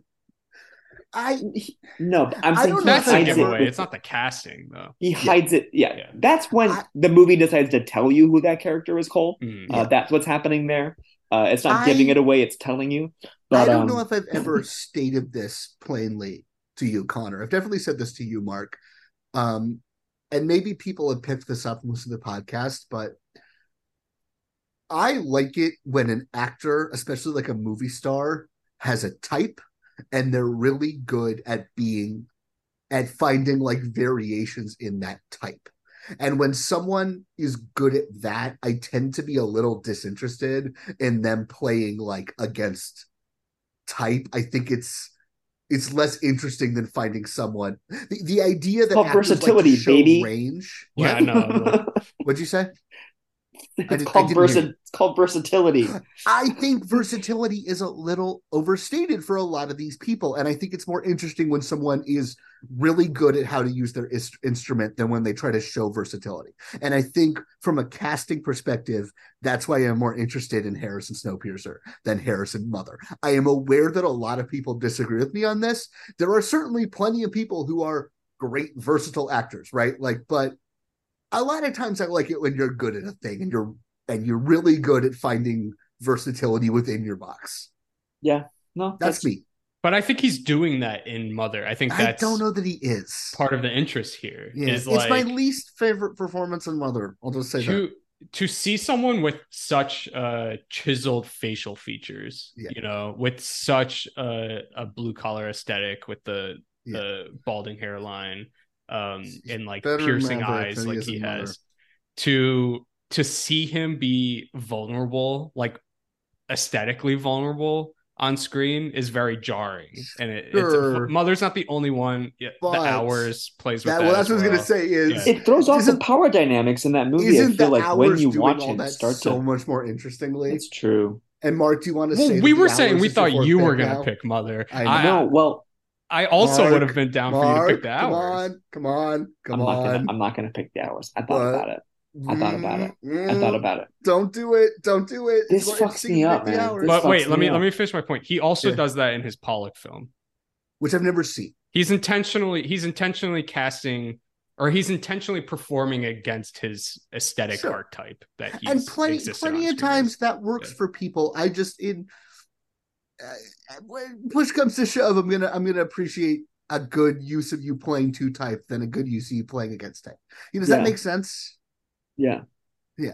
I, yeah, but I just like I I feel like there are also other films where he plays two type that I prefer his Well, performance it's not than the your one in uh pick because yeah. I love Snowpiercer and I think that Wow. movie hinges on that performance. I know I'm getting a little I'm I'm I'm Uh, yeah, not your actively arguing against the idea of Mount you Rushmore. have a veto. if you want to use your goddamn using it. veto, you can use your veto. I no, it's like I said. It's like I, said. I have my back pocket, and it's not the fucking hours. Okay, It's a great So, movie. It's a great movie. It's a good who gets a veto? I agree. We both get vetoes. We both have one veto. Yeah.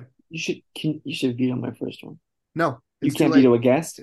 We Oh, can veto a guest. We can't retroactively veto. But it's too late. We we had to do it earlier, and we're Okay, not so opposed I, to that. I, I've not seen Glengarry Glen Ross, so I need you to help me out. sure. Does that feel like that? You know, and Connor spoke to him playing a dirtbag, playing a shitty guy.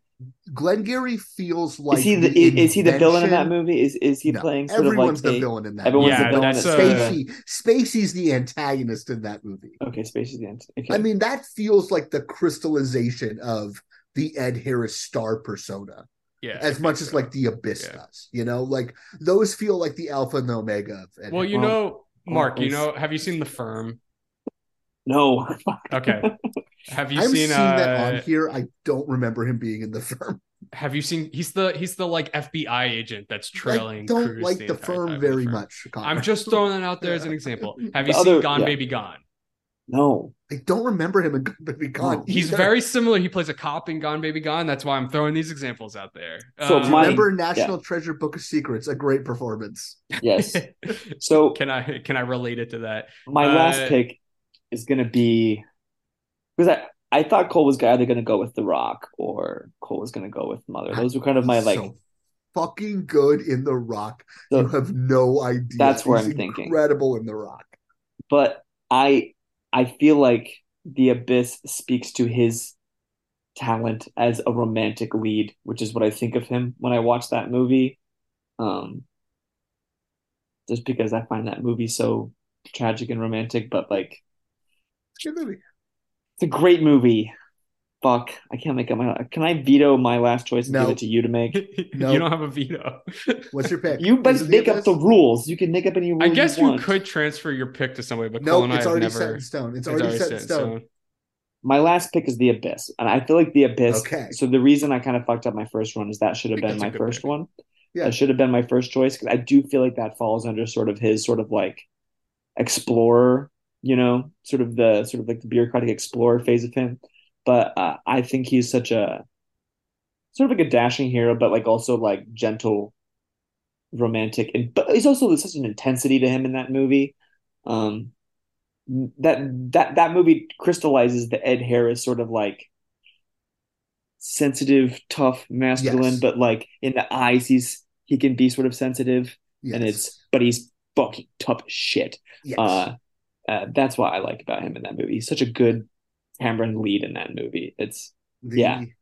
The canonical four best Ed Harris performances. if Cameron had made fucking Avatar in the '90s, Oh, Harris yeah. would have been a great Jake Sully. he would have been a better. Uh, oh my god, Quaritch? even? Yeah, he'd been a better Quaritch. He'd been a great Uh, Quaritch too. I don't know, He could like play Quaritch. Why is he playing Uh, Quaritch? Yeah, why is he Um, not playing Quaritch? The canonical four best. Ed It's almost too much of a no-brainer to have him play Quaritch. The right stuff. maybe. Glengarry Glen Ross, Snowpiercer, The Abyss. It's a good list. It is. a I good haven't, I haven't listened to every episode, but I'm sure you guys have had worse Rushmores than that. We've Way worse. absolutely had worse Way Rushmores. We've had more insane Rushmores. I think we I, no, I felt like the Samuel Jackson Rushmore was. The- I think the best Rushmores in terms of like the the idea resulting in an interesting canon are Jackson and Garfield.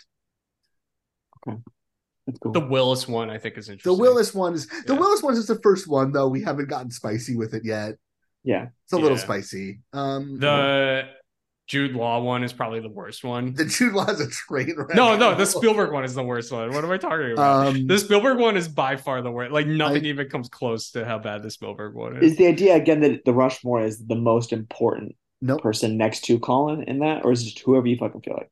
whoever we feel like, we're gonna do another Yeah. one this episode. We do a Saoirse one. Yeah, we're gonna do a Saoirse one. I, in fact, may have specifically insisted we do the Ed Harris one first because I want the second pick for Saoirse and not for Ed Harris. Damn, all And so I oriented Damn. the timing right. I fucking Okay. jujitsu'd you, baby. You're gonna jump in. Uh, I don't think Mark, Ed do you Harris is need very- do you need a do you need a I don't minute think. to think on? Well, let's talk about Ed Harris. Saoirse? 'Cause Okay. I don't think Ed Harris is very good in this movie. Uh, Okay, It's a like- real sleepwalky performance. He's not I giving you he- anything. I think he brings, but what his his casting does is it brings a little bit of soul to the movie because uh, Sturgess Sturgess kind of like can't carry that because he has to be sort of the uh he has to be sort of like the motivation for everyone. He kind of can't be like the the soulful elemental sort of like spiritual Yes. guy. He kind of has to be like I just have to be like hope. We have to pick a direction, but then that has to sort of like combat the the Ed Harris like his, soulfulness is more primal than Sturgess's, and Ed Harris is a very sort of like primal actor, um, and that's where I think he's good casting for this character. If you were going to have like un-American sort of like drifter, mysterious guy, Ed Harris is like that's slam dunk casting. Like I don't know what you, what more you want from. It, is he utilizing him as well as he could? Pro- But Maybe I also, not. I also but- don't think he you know. is doing anything interesting. I think Harris is like not trying in this movie. I think it's a very like phoned in performance from the guy because I I think because I know he could be so much more soulful that he's just not giving that. We got to instigate some more weird talk because I do feel like Weir is doing like he's not like he's not like a just a Hollywood journeyman. Like these are No, he's not, important like, he- films in the I know, and sure, this is one of his least important films, but like it's the one we're talking about. I do still he think this one is very good, and I No, think I it's think like it's good. very overlooked, and I think most of it falls on Jim Sturgess just not kind of That's part of living the up problem. to the uh potential. Like when you cast a guy, You have to be I like wanting Jim now. Sturgess. Yeah. You have to want Jim Sturgess to like survive this movie, and because you don't give a shit about Jim Sturgess, there's a detachment because you're not like, you know, you're not like I want to see Jim Sturgess. Yeah. There's like a So Mark, like when Cole and I were doing the New World, which um Much better movie than this. well Connor, not- you can admit that, right? this, but when when Cole and I were doing the New World, we did the Bale Mount Rushmore, and I put um uh Rescue Dawn on the Rushmore for Yeah. I Bale, which is if you're gonna bring very, very, very similar to this film, just in Yeah. conception and in in the way it operates. And when you're comparing Sturgess to Bale, it becomes just like an insurmountable task to expect uh, Sturgess to be able to carry uh, this film that's operating in a very similar manner. When you require somebody of Bale's just he because Bale is like obsessive in the way that you even in bad movies you can read uh you can read 10 pounds of character detail in like every minor uh behavioral tick that he he plays into what he's doing and Yeah. the the the problem here is like you have a film that is intentionally subtle like it was like i was trying to say earlier that like it, weir is like an achingly humanistic filmmaker. So he's i think he's intentionally doing things in this film. I think of early in the film when they come across uh i can't remember what it is. Is it like a goat or like a boar that's stuck in the mud? It's an And- ox, isn't it? and is it Yeah, yeah, like like, a smaller ox yeah and they uh, uh, obviously like uh, they haven't eaten in days or they haven't eaten like real nutritious food in days they immediately decide to kill it and and to use it as meat. And and we're I I was surprised by the fact, and again, this happens earlier in the film, that Weir cuts away from them uh, slaughtering the animal, because it's it's funny or maybe not funny but fitting that Cole brings up Alejandro uh, Gonzalez Inarritu that it's um not something he would have done. He would have like Yeah. luxuriated in the opportunity of like watching this animal, real or fake, uh, uh, however you want to describe, it, but on screen, realistically being slaughtered um to like fill that gap in the story. And I was I was kept asking myself, why did Weir not depict that in the film? Like, why did he cut away from it? And I I came to the conclusion that like at the end of the day, he wanted to t- he wanted to make a film where the look of hunger and the look of desperation the actors' faces was was warrant enough to to to propel the way in which the film Yeah. actually like navigates, not the grotesque of the things in which they have like the the horror the horrific things they have to do and suffer while they're on this journey. And there is there are aspects of that in this film but then when you're asking that to fall on the face and acting prowess of jim sturgess who eh, could, is probably a, a very nice and fine person by all means it's he's just not fulfilling what I believe we're like required from a lead actor to be able to like actually hold what he's placing on these humans that he's cast in his film, which is the focal point of this movie. It's the humans. It's not like Yeah. it's it's it's the humans juxtaposed against the sweeping shots of the landscape, and it's not the humans having to kill and the humans having to uh struggle with issues Yeah. of like bodily function and fluid as ha- as as Herzog shows in No, yeah, Rescue you're right. Yeah. Two points. Like you can imagine, you talked about sort of like the the ten pages of details of, of research he would have put into sort of like a Christian Bale would have like put into a line reading. And it's a line Or reading even where the- even to be even honest, when- like like Cole says, even Colin Farrell, like you already have true. him here. And already I don't know if it's pot. I don't know if it's because like you don't want to repeat Hart's War, like he's already done that in a Yeah. movie. But like Yeah. Colin There's- Farrell would have But this is so not a POW movie. There's nothing I read. There's nothing I read from Sturgess's portrayal of Janusz that lets me glean from his performance, not from what they say to each other, but from the p- performance of like, oh, this is a guy that's like made a living out in the forest in the mountains of Poland. Because there's the, you know what I'm saying? there's saying? the bit like, where everybody rushes to the ox and Yeah. sort of like the ox is so clearly like sinking in mud. And Sturgess is like, guys, assess the situation. Do not get too fucking close to the mud. You're all gonna fall in.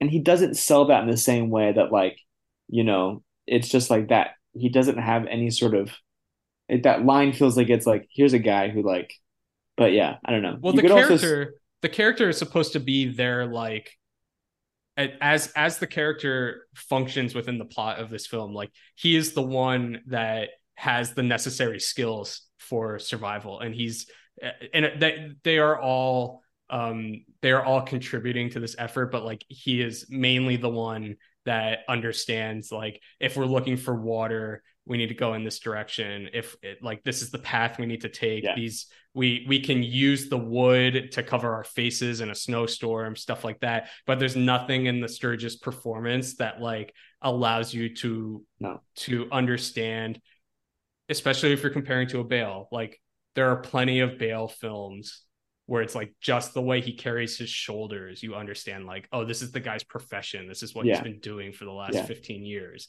there's Yeah. nothing like that coming from sturgess Yeah, but to the Peter Weir point too, like sorry, to the Peter Weir point too, like it's it, it, there is nothing about this story that would ever need you to watch these guys kill this ox. The ox suffering enough by drowning is like almost too much. A guy like Iñárritu would like become obsessed with like the physics of how do you kill this thing while it's sinking, everyone's slipping in mud, how do we pull it out? You know, like he would luxuriate and sort of like he would make that a set piece. Cole was like, that's what I want. But I'm but, like, but no, but but but but sincerely, you have to like you have to respect someone who is going to sort of like not be like topsy turvy with it and not be like and that's a guy who wants it and you know wants his cake and eats it too. This is a guy who's like committing to like the movie is more about how they react or how they fight over the ox or how they want the ox, but they all decide to go in on that moment together. In the same way that like there's a very dark moment, you know, where they chase the wolves off, and then Sturgess has to look at all of them fighting over eating the raw animal carcass. Mhm. That's a brutal moment. You know what I'm saying? That's a moment where like you are leaning into sort of like how people react under these elements, but like Cole's having I mean, fucking ball. But I, I, I, I think there's like scraps of that, but for so much of this movie is just this like quiet brotherly dignity in a way that like I mean, you know what's good about Master and Commander, like truly, is that Master and Commander is concerned with the logistics of it, right? Yeah. That like Mhm. Master and Commander gets so in the weeds with the fucking like Yeah. Rationing and time passing and like that There's it is so much about the, of uh, the punishment tactile- morale, but it's the a tactile yeah. experience. Master Commander is so concerned with the tactile experience of being on the boat in a way that this movie doesn't care about tactility. Um, the Well, I, here, Show I, is I so don't know if it's concerned that with the Weir doesn't. experience. I don't know if it's that Weir doesn't care about tactility in this movie. Uh, we are talking about very different magnitudes of of filmmaking resource that he's working with from these three. Sure, but if comparison points. anything, if anything, like that should lead you to want to get smaller, to want to to to to minimize locations and spend more time on a specific space rather than like blow through so much of this movie in like a montagey pace, That which is is so much of what it does. And like not saying it's flawless. Let's- you know, let's and I, get no, I agree with you at that into point. the ele- the elephant in the room in this movie, okay? Like for me, the scene where I was like, What is well, elephant in the room? there's nothing going on in this movie. How to talk about this delicately? Okay. Um, you guys have seen this is the end. Yes. That's not the Edgar Wright one. That's the Seth Rogen one. That's the Seth Rogen one. Okay, yeah. Best scene in the in this is the end, and also probably the most contentious scene in this is the end. Because isn't this there an. Edgar Wright one of The like World's End, similar... which came Yeah, out okay. two months Yeah. later. And this is the end. There's a scene in This Is the End where they've all been like crammed into this house together for who knows how long. And then Emma Watson stumbles into the house. And all of a sudden, the presence of a woman amongst these men is like so destabilizing that they basically just stand around and like start accusing each other of wanting to rape her until she gets so weirded out that she's like, I'm going to handle the apocalypse instead. Right. And it is such a smart and funny and like messy indication of like, if these guys have been like cooped up in this space for so long just together and all of a sudden now there's a woman here like they would not be able to psychically handle it right like that would be a fucking they would react to that like they would the fucking like specks of water that they stumble upon and like i am not saying i want like to see a fucking like I don't. I'm not saying I want to see Saoirse Ronan be sexualized in this movie, or I want to see a rape scene in this movie, or anything. But th- th- th- these men are treated with such like romantic, respectable dignity that like all of a sudden they stumble on a woman in this group, and then they just continue to travel with her until she valiantly dies. And it doesn't impact anything. When like if you're telling a story about like the spiritual journey these men go on all of a sudden after months stumbling upon this girl that should matter right? And it doesn't matter in this movie because this movie doesn't actually care i think about getting to these things mark that you're saying it's getting to. Well, I think no, I I I, understand what you're saying, and I think you're you're right to a degree where I kind of depart from that, which is that like I find it admirable that these men take on a paternal role to her, and I don't think there's anything to fault the movie. I think where I am for you, for you though is I wish there was more of a journey to get there to that moment where they're all standing around her grave. They're all like her fathers. You know what I'm saying? I feel like I wish it got there because she does, and I wish it spent a little bit more time individually developing connections, how she bounces off Yeah. the cook or the artist, you know, how she bounces. I wish it did bounce off those guys more. I don't think, I think there's like there could be like a question more of like if she falls behind and she hangs out with us, are we just gonna eat her? Like, you know what I'm saying? Like, is that gonna have to be something I put up with? Having to like make that like I don't want to have to like go there. Well, cannibalism is another thing this movie like kind of like makes a couple silly jokes about, but Yeah. really should be this like psychic weight over I'm the entire this event. movie is. But I think that's like I think I know, thing but I'm saying, but I think you're giving this movie way too much credit for like giving you scraps. And I like the way he sketching- photographs But th- yeah. things and the way he captures Sure. environments. that's not what he's and find interested. those That's not the story that he's interested Did in you telling. read- It's true. Like it's almost it's more shocking that they don't react to her that way because that's what you're as the viewer. it's That's what you're expecting the second that It's not she an shows up. interesting They- diversion. you can kind of all feel them thinking about it and then being Yeah. like, fuck off. We can't have her here because we don't want to think about all that shit. We're more focused on surviving right now. And it's not like She There- comes, but you, I don't, I don't think you feel that at all. And she comes anyway. maybe she should be like seven. I don't know. I don't know. Maybe she should be like She should be something. She should matter to the movie in some way. Anything that happens No, should matter to true. the movie It is true. in some way, and nothing matters. So Ebert, Ebert in his review Do you like it? kind of Did brought like up that point you were addressing, Mark, that like this movie is disinterested in the logistics of how they did it. And he brought that up in in as like a criticism of the movie. And his kind of conclusion for this movie is that this movie is too reverential to the true story it's doing to depict these men in like the messy realities of the truth. But as Ebert also points out, there's a problem there, which is that again, the story's not true, and that was a known fact when they started production on this movie. So, I- you have this not- this yeah, I did not reverence watch the this movie through that lens because I didn't know that. myth. Can I, I, didn't know that, so I wasn't I watching it you- through that. Yeah, can I read you the last paragraph of the Ebert review because I love it. I think You're he gonna gets do it to anyway. Some people have bad taste, and others have taste more like mine. Yet my taste is large and contains multitudes. There is room for vulgarity if it's well done. it's a shame to say so, but perhaps it would have helped the way back if Peter Weir had relaxed his standards slightly, slipped in some dramatic conflict, and made better use of that pretty Polish girl. And like, well, I don't necessarily agree with that legitimately. This movie needs to be more vulgar. Like he's nailing it on the top of the head. It's too dignified I for how I- I brutal the I, I might is. agree to an element, but there's a I'm yeah. not saying I necessarily want the other extreme of The Revenant, which is also a movie I don't like, to be clear, oh, but Oh, here, yeah, I'll say this: the first time I did watch this movie, I was a little.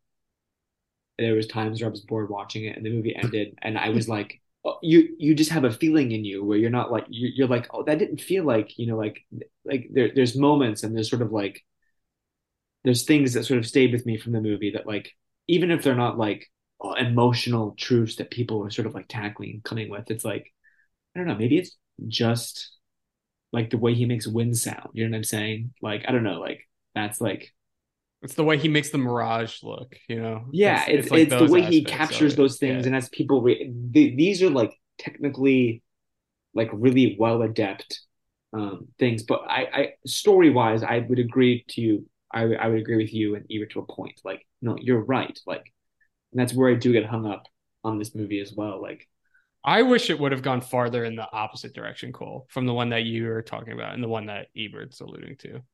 Like I wish more they would. dignified, more more gentlemanly. Well, I'm not. okay, I'm not necessarily. but uh, there's the other extreme of this thing is um 49th parallel, right? Uh, Have you guys seen 49th parallel? It's the one. It's, it- it's one of the I few I haven't haven't seen seen. Um, Upsettingly, we're saving it. Don't. Yeah. 49th parallel is also a movie about like these a men crash? making a long perilous voyage Crash and then to get out of a country that is hostile to them and get to a country that is where they're going to be safe. In this case, they are Nazis who have crashed in Canada and need to make their way to neutral America. Um, but that movie is so concerned. when did this with, movie like, come out? the- right before the right before Pearl Harbor. It's Oh, a literal prop. It's a literal propaganda 42, film. 43? I don't know. I've it? never seen this It's movie 41. before. Um, It's it's it's it's Michael Powell. It's a Michael Powell movie. It's like his first big movie. eh, weird. Uh, and great movie, like incredible Yeah. movie. But that movie has this almost like Agatha Christie and, and then there were none esque structure where like which which the way back also does where like as they make their way closer and closer to the destination one by one one of them doesn't make it. And so it's almost like a series of set pieces of like why why one of them doesn't make it. Not, they don't all die. Sometimes something else happens to them. Like sometimes the they get injured. Sometimes they defect, like the Gray. But like that movie is so writerly, right? And it's like, well, every single one of these people has to matter to the narrative because they have to leave the narrative at some point, right? It's got that like old studio. It's a British movie, but it's got that old studio system like Odyssey narrative economy Yeah. to it that this movie also doesn't have where it's just like mm, they just keep puttering along but you get these two extremes like you get character out of this brutality and you get character out of this like tight as a drum screenwriting and you don't get character out of like what if they just walked and we trusted the actors to do something the movie's barely directed i'm sorry I think It's you nice could. vistas I don't think you're right. I, I think you're wrong. I think you could get character out of that, but a better he- director could It has to be well, a better directorial job on this film. sure Yeah. Connor, you're not doing a he- great job he- of convincing he- me this movie If he made this movie, if he made this movie the same way he made Master and Commander, I think you're getting kind of what I'm alluding but, to. but, but that's what I'm saying is that Master and Commander is is concerned with so much different stuff. Not Master like Commander I- is concerned with thematically, like, but like how do you punish someone very like viscerally and brutally on a ship for breaking rank, but then also retain the morale of the men? Yes. You know what I'm saying? It's about how you keep this balance of respect. Minutia. Of course, but like Yeah. yeah, no, you're right. I think I think you got Like I know you guys I saw you guys rolling your eyes at me when I was like, and then they just walk, and then they keep walking, and then they walk some more. But that is really all they do in this movie. yeah, but have you ever have you ever seen uh Diamonds of the Night? beyond Nemec. a film? masterpiece? What are you Yeah. talking about? You know what Diamonds of the Night is? Less I- than half as long as this movie is. It is. It is. But there are qualities to that film that I'm like, oh, if we was able to appropriate those qualities, then he could have made the film that he appears to have wanted to make. Immediate big picture difference between Diamonds in the Night and this. Well, I'm not saying they're the same movie. But I'm I just know, but- saying but- that, that but- movie is more in line with with what I think he was intending to do with this. But that's not, a movie about running, right? That's a that is Uh, a yes. That movie is intense. I think they're right. That movie is running. what They're but limping but more but than running. energy Yeah. wise, that is a movie that runs. Right. That there's nothing lethargic about that movie. It is about the like Yes, yeah. pure nightmarish tension of having to do this. And this movie is more concerned with the endurance of it. And that's not that's a less interesting mode of filmmaking. I think it's I think it is a less stimulating mode of filmmaking, but I you know what the movie feels like. would though? find it pretty compelling. You know I like the I find Lawrence of Arabia compelling. Yeah. The movie feels like it's the movie feels like it's filming them. oh gosh. You did not fucking compare this movie to Lawrence of Arabia. No, it's just the first one I could think of of like people moving slowly in the desert. Yeah, if this movie was directed by David fucking Lean, yeah, This- it would be good. I'm sorry. This movie does is front loaded with that it's a National Geographic film, but it does feel like he's very third party from them. It does feel like he's sort Yeah. of filming them. Well, it's kind Like of what I'm pointing to is like I don't think he was able to he's accrue the distancing resources. himself from the if you look at the, the production companies that this movie was made with, like he clearly wasn't capable of doing what he had done on Master Commander or the Truman Show before it. But another you movie go to obs- the desert. another movie He made the like, mistake of not minimalizing his Yeah. production ideals of this in line with what he had access to. But that's hard to do when you're making like maybe the most accurate naval Okay. accurate early 19th century naval warfare All right. movie ever made. Let, let, let, let's let's say something though here. This movie costs thirty million dollars. Mm. Uh the Truman Show cost sixty million dollars. So you're right. This is half the budget of the Truman Show. And there's 15 But- years in between them. but you are forgetting that Jim Carrey costs twenty million dollars. So this movie actually only costs ten million dollars less than the Truman Show. 15 Right. years later. Yeah. So Yeah. still, but like And I it's don't- expensive. It's expensive He's to get crews good- out to the locations where they're shooting in. That's the most expensive part is like just getting the people go there. to California. They've been doing it for forever. Every every weather, every biome. More expensive than how much did Fury Road cost? Okay, cool. Would you like this movie if it was more of a uh, A real movie. papillon, like escape from the gulag movie, like like the first thirty minutes? Like, what do you think of the dynamics of the gulag in the I, mean, first I thirty think minutes? the first 30 minutes Because that's is where the you worst get- part of this movie. That's where you get the most Colin too. I did. The, the, the, there's Colin beats in there that I really do like. I feel like he, if he made a movie that was more of a prison break movie, and he had to deal with sort of like like it was on a ship, the dynamics of men in a prison like You're that. speaking my language, right? You're like that. No, that just sounds think- like a good movie. No, I know. I, I, I think there's moments in the first 30 minutes of this movie where you understand sort of like Colin Farrell's power structure. You think he's sort of this sort of like top dog, and Yeah. the guy belittles him in this sort of like beautiful way, where he goes and he gets the guy to stretch, to like sketch out the butt for him. when the guy licks and sticks on his chest, you know. Just, He's sort to clarify, you're asking me if I want to watch a very like process heavy prison break movie starring Ed Harris, Colin Farrell, and Mark Strong. I'm trying to get you to talk about the first 30 minutes where Colin is too, like what you I think actually, of. Well, I think I the wanna- biggest issue with this probably, if we're talking about the fidelity to the quote unquote real thing, that's not a real thing that this is based on. Um, which maybe we should explain that concept well- too as well. But I, I think like the, the bigger issue to that, and maybe maybe the qualifier for the biggest highs and lows if you're if you're looking at how these swings happen in the career of Peter Weir. It's like he is not the writer. He has writing credits on these films, but he is not the originator of the majority of these stories. And like a lot of his I think almost every film in his career, he's essentially operating in fidelity to the story that he has been given by another screenwriter and making minor adjustment and adjustments and changes to it that into his own writing credit. But I do like the one actually the, the film of his that I think to other than Gallipoli that I think of the most when watching this is um the Mosquito Coast. And I, I do like I do wonder what this movie would have been like if there was a little bit of Heart of Darkness in it. Of the Peter of- Weir, yeah.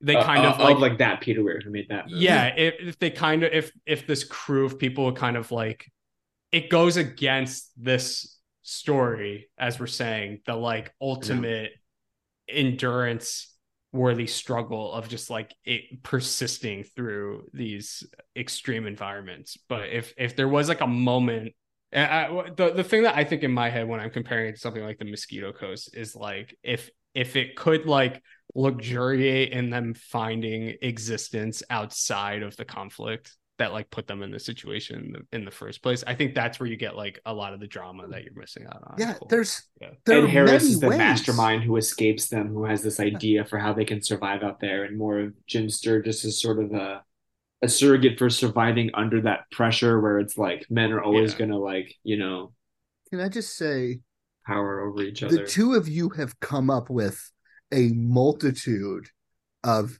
interesting ways to like fix this movie which leads me to ask the question That's a good point. what's the case you guys are making for this movie because you've made a good case that it's not terrible but i'm sorry neither one of you have convinced me that you actually think this movie is good Well, if I, if you don't mind me speaking for both of us for a second, Mark, I think based on what No, you've said do. and what I've said, I think we both appreciate like the aesthetic eye. There's a texture. Weir's handed it. Yeah. There's a texture to the movie that I I, I just you don't see in movies, so movies similar to this. No, I know, but like it's a texture that like it, I it's a think it's like you know the shot when they find the well out in the desert, and I I don't remember which man it is, but he puts the damp cloth over his head and like presses it into the crevices around his eyes, and it like Yeah. forms around his mouth. It's shots like that in this film that I really like. but don't you want more of that I do. I'm not saying it's a Yeah. five star movie. I'm saying you, I you're liked literally it saying because it's a four and a half star movie though i saw your Letterboxd rating I I that was a mistake. I changed Okay. it like right at the beginning. okay Yeah. oh this whole time sometimes okay. you make mistakes, Cole. i've never made a mistake in my life No, this movie's this movie. The first time I watched it was a very soft seven. I was a little bit more tired of it this time. But I like, literally made Cole mistake doing this Cole right before we started recording. I changed it to four stars. Mm, you're Look not at, look at it convincing right that's a before we started four-star. recording. You're not convincing it might be a little higher star. than I have it, but like I can respect it, and I like Eh. I don't know. I just want to make sure you're not discrediting this man as sort of an author. I think he can be.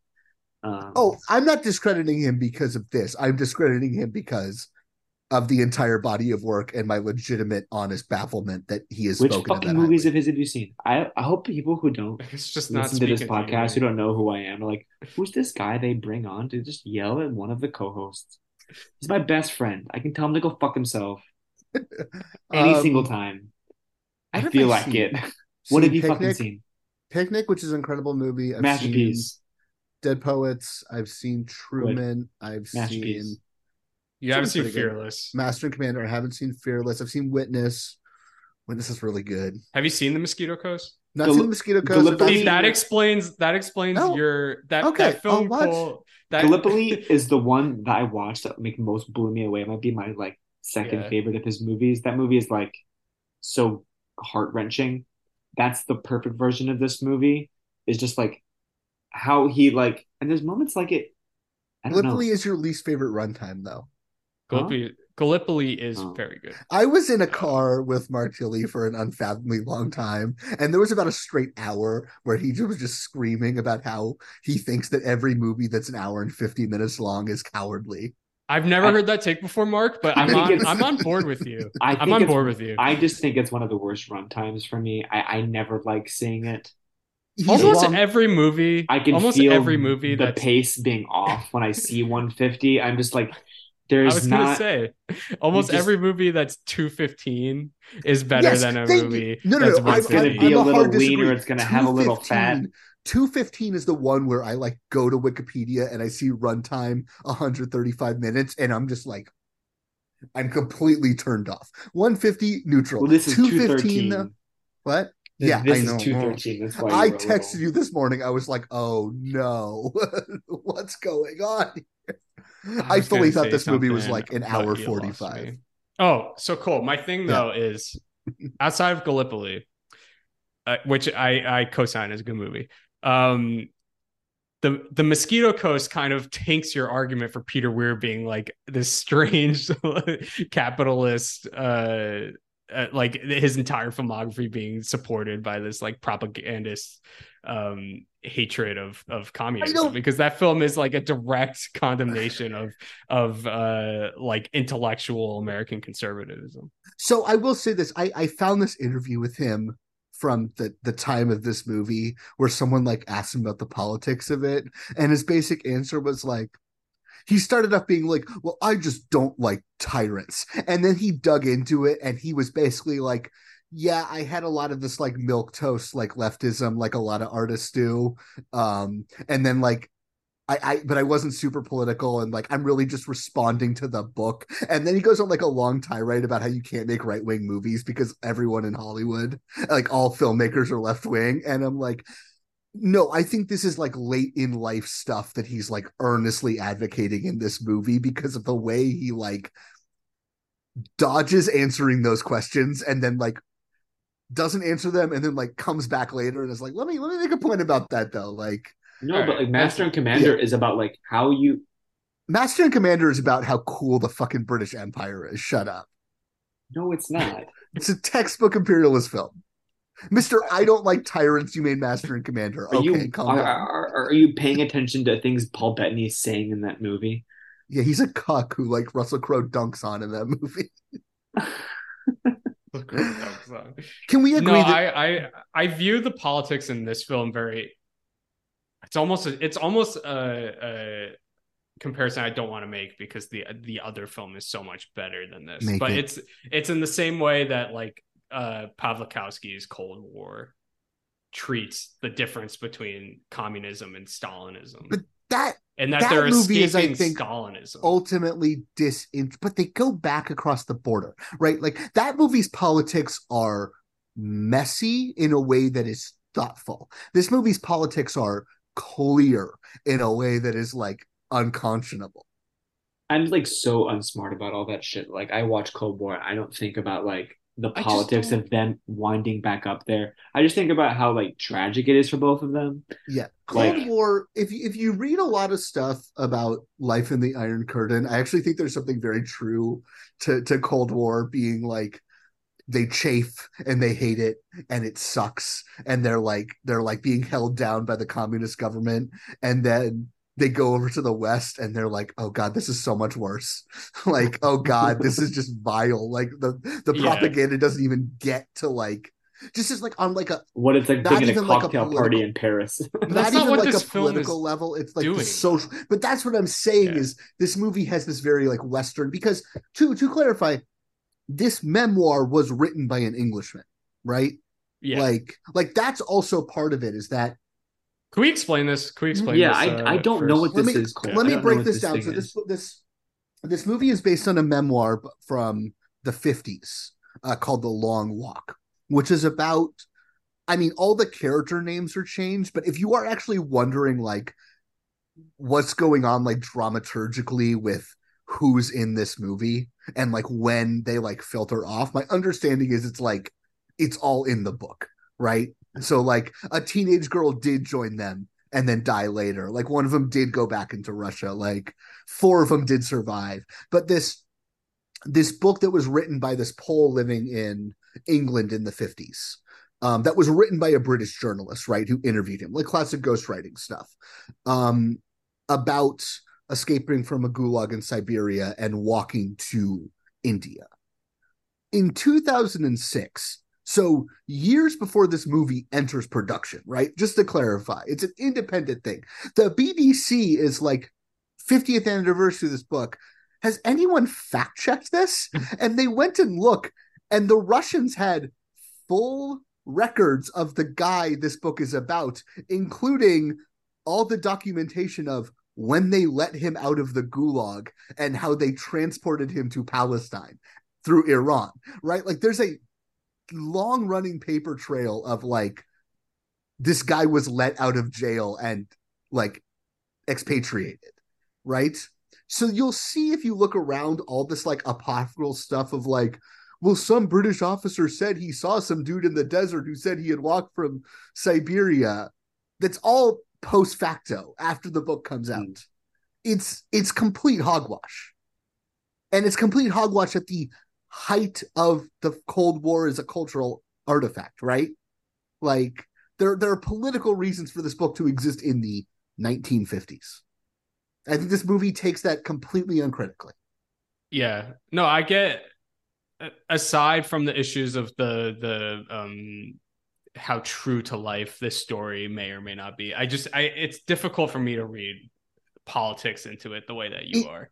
Ends with the Berlin Wall falling and everyone cheering. Yeah, because uh, like I said, it's because it, up until that point he couldn't return to see his wife. But but this is my point: is that like that's Yeah. the story you're choosing to tell. You're not. That's the Berlin Wall does not have to fall at the end of this movie because you have boxed yourself into that being the only satisfying like epilogue. You're you're you're you're telling No, a I made think up it's more- story I think about it's someone more like- can't cross the Iron Curtain.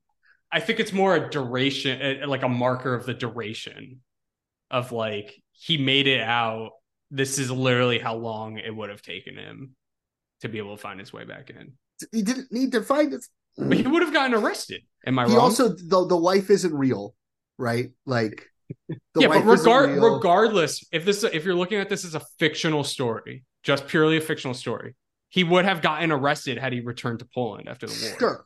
Yeah. but then you're like but why is this the fictional story you're telling like you can't this movie does not exist the politics are not incidental or accidental in this movie right like and it is so But I'm saying I don't think the politics necessarily like exist in the first place of this movie. there is a there is a scene where the movie stops dead so one character can be like can i tell you about the time i saw a communist like put his thumbs into a child's eyes? And they all just like sit around a campfire and talk about communist war crimes. Like th- this movie is not divorced from these politics. And to me to be clear i am not like morally offended by this movie. I am baffled that this movie came out 20 years after the fall of the berlin wall because it's just so politically out of step with culture but like reading that interview with peter weir it really does feel like he read this book and it fired up the this old ass man got these like latent anti-communist feelings like fired up in him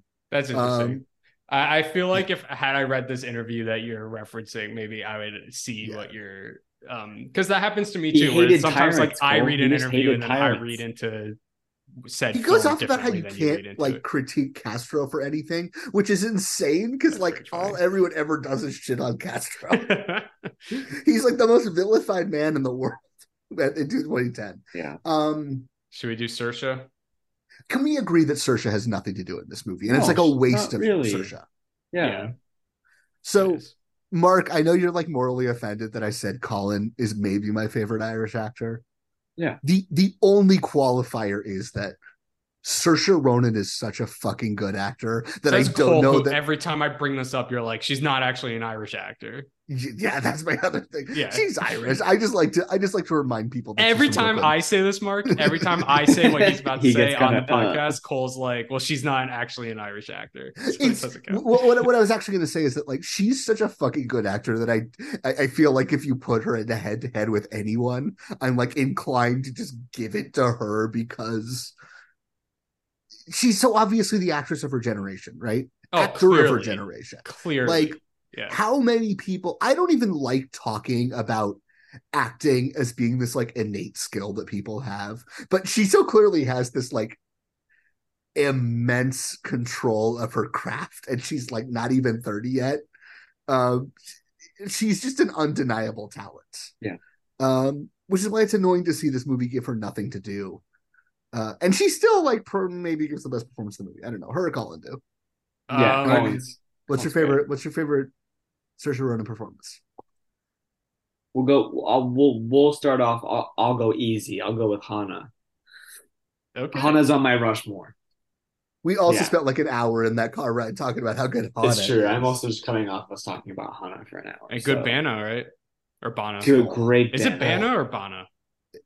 Bana, Bana, it's Bana. Bana, Bana, Yeah, it's Bana. Eric Bana. Uh, I have no idea. Bana. Bana. Speak to me about. Speak to me about Hanna, the performance. I don't know. I, so like that was like because like I like my mom didn't let me watch Atonement when it came out 'cause I think she'd seen it. She's like that movie just feels like really gross. I I think that movie just felt gross and she didn't want me watching it. So I think um Hanna was the first sort of Saoirse movie I watched, and I had such like an a weird like crush on her as a kid because I was also like afraid of her in that movie because she's so fucking like cool and like scary. Uh, and that's like so that was for me like her like her big like I know like Atonement was like her big breakout movie, but for me it's it it's Hanna, and so that's that was like my introduction to like um I don't know, and I think like the whole Atonement thing was like this is an actress like we haven't seen where she feels like she has like sort of like the emotional intelligence like intelligence of a much older actor. Where it's not just that she she's not precocious. You know, she's like actually like Exactly. it's she's not, not, she's not precocious. she's not precocious at all um and and sort of the thing about hanna is like how seriously like how or like how like crazy that situation is how like crazy that story is or how, whether you view it as a fairy tale like cole and i were talking about it this sort of like alice in wonderland type thing but like you buy every single thing about that movie i feel like because of how well she plays that character Mhm. uh, and I, all the physical, all the fighting elements of it. She, you're, you're just like, it's just like a fucking like fireworks show of a performance. I think she's fantastic in it, and I think she should do more action. I don't know, she, she- Yeah. because she's there. There's like a, like a an earnest, there's an earnestness about that where you like you buy Yeah. in. It's great. It's awesome. It's it's it's incredible. Rambling It's now, but like yeah, it's No, undeniable. I a great first pick. All right. yeah, I did jujitsu you don't this, get so I could. Oh, you don't get to go first. I do get to go annoying. first. Oh, you do get to go first. Now. Connor went first last time. So, Oh, Mark, as you've as you've figured out here, the game with this sure. is to like try to second guess what the other person's going to pick, and maybe like use that to your advantage to like basically get multiple picks on the board, right? yeah. So, for instance, I know what Connor's about to do, right? Connor, do you I think he's going to be right? I think I he know- knows exactly. I what know do. exactly Yeah. what Connor's about to do. And I, know feel like he's going to do something that I don't want. more confidently than anything in the world. I know exactly what Connor's going to do, and I could use that to fucking slap Lost River on this motherfucker. right now. I knew But- it. I absolutely knew it.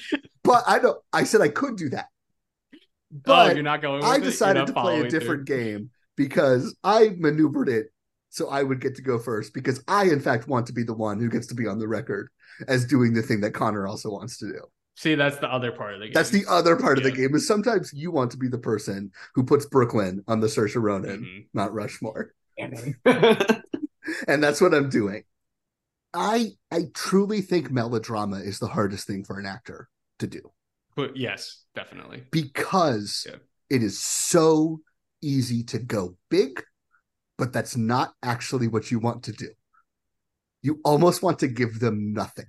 You want to surrender yourself to the narrative, right? And like in the past 25 years, has anyone done that better than Saoirse Ronan in Brooklyn? Right? She just Yeah. she trusts the script, she trusts the director. She never chooses to get in the way of that, and she achieves this like ecstatic human honesty in a way that's just breathtaking. It's just a it's a mind-blowing performance. It's like a fucking Jane Wyman level performance, right? I think in It's other genres, as an actor, or actors can protect themselves in other genres through the specific characteristics that those genres offer.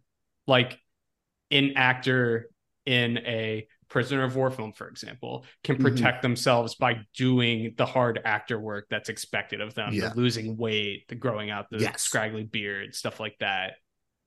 In melodrama, you have to play exactly to the emotion that you know the majority of your audience has already felt in their lives before and is like being represented back to them Ugh. on screen and and I'm that's what makes it so difficult and that's clearly what makes her I think the predominant actor of her generation Uh, and on top of the fact that she also then has to she she is saddled with Yeah. this like invisible like impossible task of somehow navigating outdated gendered and sexual and social like rules on screen that a way that feels like true to a contemporary audience which i think like she that is so falling so much on her shoulders in that movie um in a way that she just does so effectively. And like i think that's a movie so many people just like poo poo sight unseen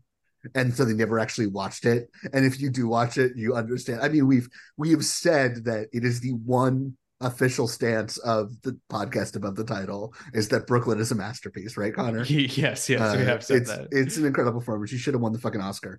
Um sorry brie larson. Uh That's yeah. right.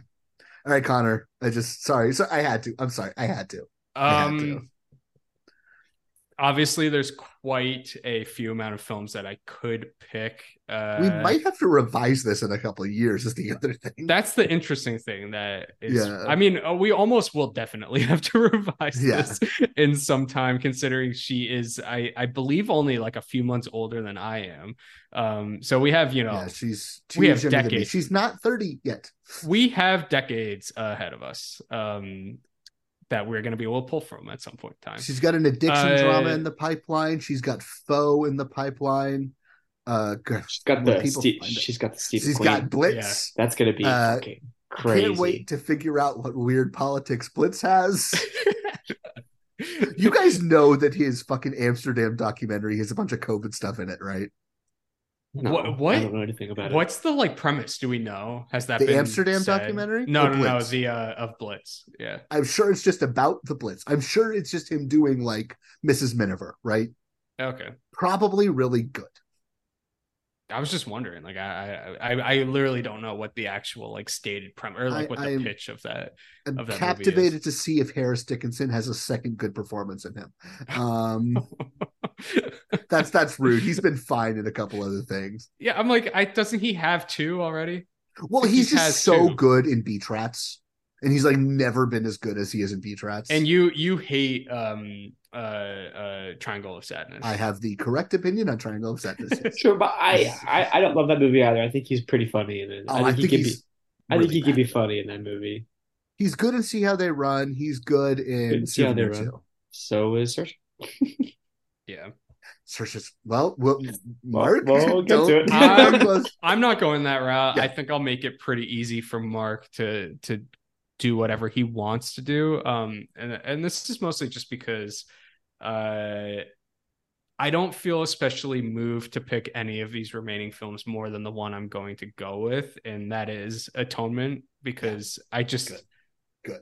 I just I find her in that film, and especially the first time I saw it, which was maybe around the time Hanna came out, around the time this The Way Back came out, um, just like absolutely dumbfounded and shocked that uh, someone of her stature and age at the time could give a performance like that in a movie. Just like just the fact that that performance could exist out of that body was befuddling to me in a way that kind of um, really jarred uh, whatever expectations you could have from a child actor. And uh, it's functionally her first movie too. Functionally her first movie. Pretty remarkable to think that literally the the the like essentially the moral weight of the film falls on her shoulders and yeah. um and not necessarily on the character's shoulders but like on her specific rendition of the like character's specific looks shoulders. that character just like gives Exactly. you yeah like her her ability to her ability her ability as an actor at that age to hold like a deep elemental understanding of human relationship just based off of like the energy that people are giving off of each other within not- within adolescent naivete Yeah. is just insanity that somebody was able to do that in any way whatsoever Mark, you said that thing earlier about like it being maturity, not precociousness. yeah And I think the trap that too many of those like wise beyond their years child actors fall into is that wisdom like bleeds into the performance in a way that it shouldn't. And and it is like Call for Connor, that, example like the the performance in Ondine that Yes, we recently saw. exactly. yeah that that Brienne is so naive and that she's not you can tell that she the human is thinking on a level that Briony is incapable of like an adult actor can't do that to that degree really you know the Like, specifics is that she's when I speak about wisdom and not precociousness, it's yes she's she's wise and she's still a child. Like she's not, you know, she's she she doesn't play it like an older person does. She's you always still feel like she's just a yeah, she's always a kid in those younger movies, especially Hot on Atonement. Like and uh, I, I, I think know- to build off of what I said, like there's a sense, there's a sense with her in Atonement that that girl does understand something true about humanity, yes. and like she can feel it, but she doesn't know what specifically it is that she's feeling, which kind of like leads her to behave in the way that she's behaving, which is, I don't, it's just you know, tell tell me if I'm wrong. It's not something I think I've seen. And and maybe it's because Joe Wright is is a gifted and, and good director Yes. within that framework. Um it's it's not something that's typically portrayed from children in movies. No. Yeah. If ever. I'm Um, I'm struggling to think of another example that kind of like falls into that category. Connor, I know we both said that someone who wasn't nominated should have won the Oscar that year, but if you take her out of the equation, like Saoirse, like so undeniably should have won the Oscar that year, right? hmm Yeah. Yeah. So no offense to Tilda Swinton and Michael Clayton, which is also a wonderful performance, but like that Saoirse thing is just kind of undeniable. the Tilda Swinton and Michael Clayton thing is like you're watching a gifted actor work. Yes. Like you, you understand what I'm saying? Like you're watching a craftsman do their job, which is great. I love when the Academy gives out those Oscars because that's kind of what the Academy Awards is supposed to be about Yes. in the first place. But this this one is like I'm saying, it's it's one of those performances that's like this was almost an impossible task. And yes. just the fact that you were able to pull it off uh, in its own right as opposed to even like going beyond what anybody could have even reasonably expected from you is something different entirely All right, Mark, bring us home. I'm gonna go with Ladybird just because while I think uh I mean I mean Such a I good feel like accent. it's such a good accent. I think it's sort of like My well well, well my argument for Mom, is it's that Ladybird. it's Ladybird It's is I think I think she's probably the it's just a you know I think a better use of her comedically and eh, and see how they run. She's So funnier and see how they run, and I think it's probably a better performance in Little Women. I think that Lady Bird is the perfect Oh, no, I think crystallization, maybe. Well, the thing about Little Women for me is that like that is a character that's existed for so long and she still finds something new to give it, which is such a good example of her as an actor. But Lady Bird is like the the fucking ham- hammer on the gavel. It's just like this it's woman's the a obituary star. movie. It's the obituary movie. Yeah, no, it I don't is. know if I've floated this concept to you, Mark, but I've been saying this in the podcast a lot of times. You I don't do like this have- being the regular thing that we were going. But- but- but I think about it, but I- It's but I- so fatalist to me. It makes me uncomfortable every time. it's it's, it's very it. cold. It's very Yeah. cold. the, just the idea of like what's the movie that's after their name. I like it better thinking like obituary. this is the first paragraph on Wikipedia movie.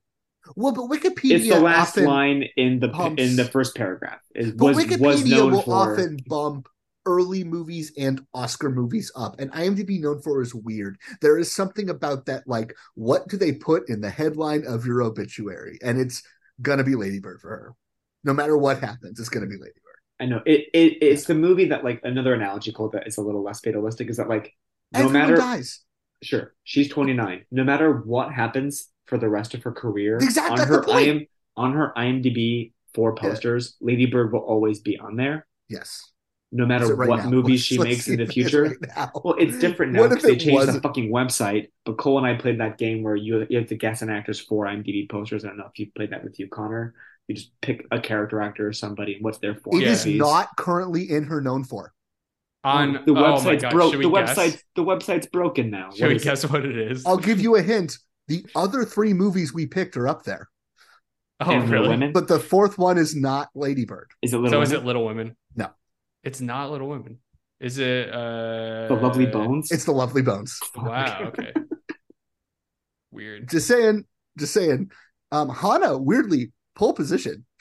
People have been googling Hanna Pole lately. position on Hanna. Um, Hanna is a very, I, I- think, underrated movie. Yeah, Can I say point, something just shut about down Lady Bird? posters thing.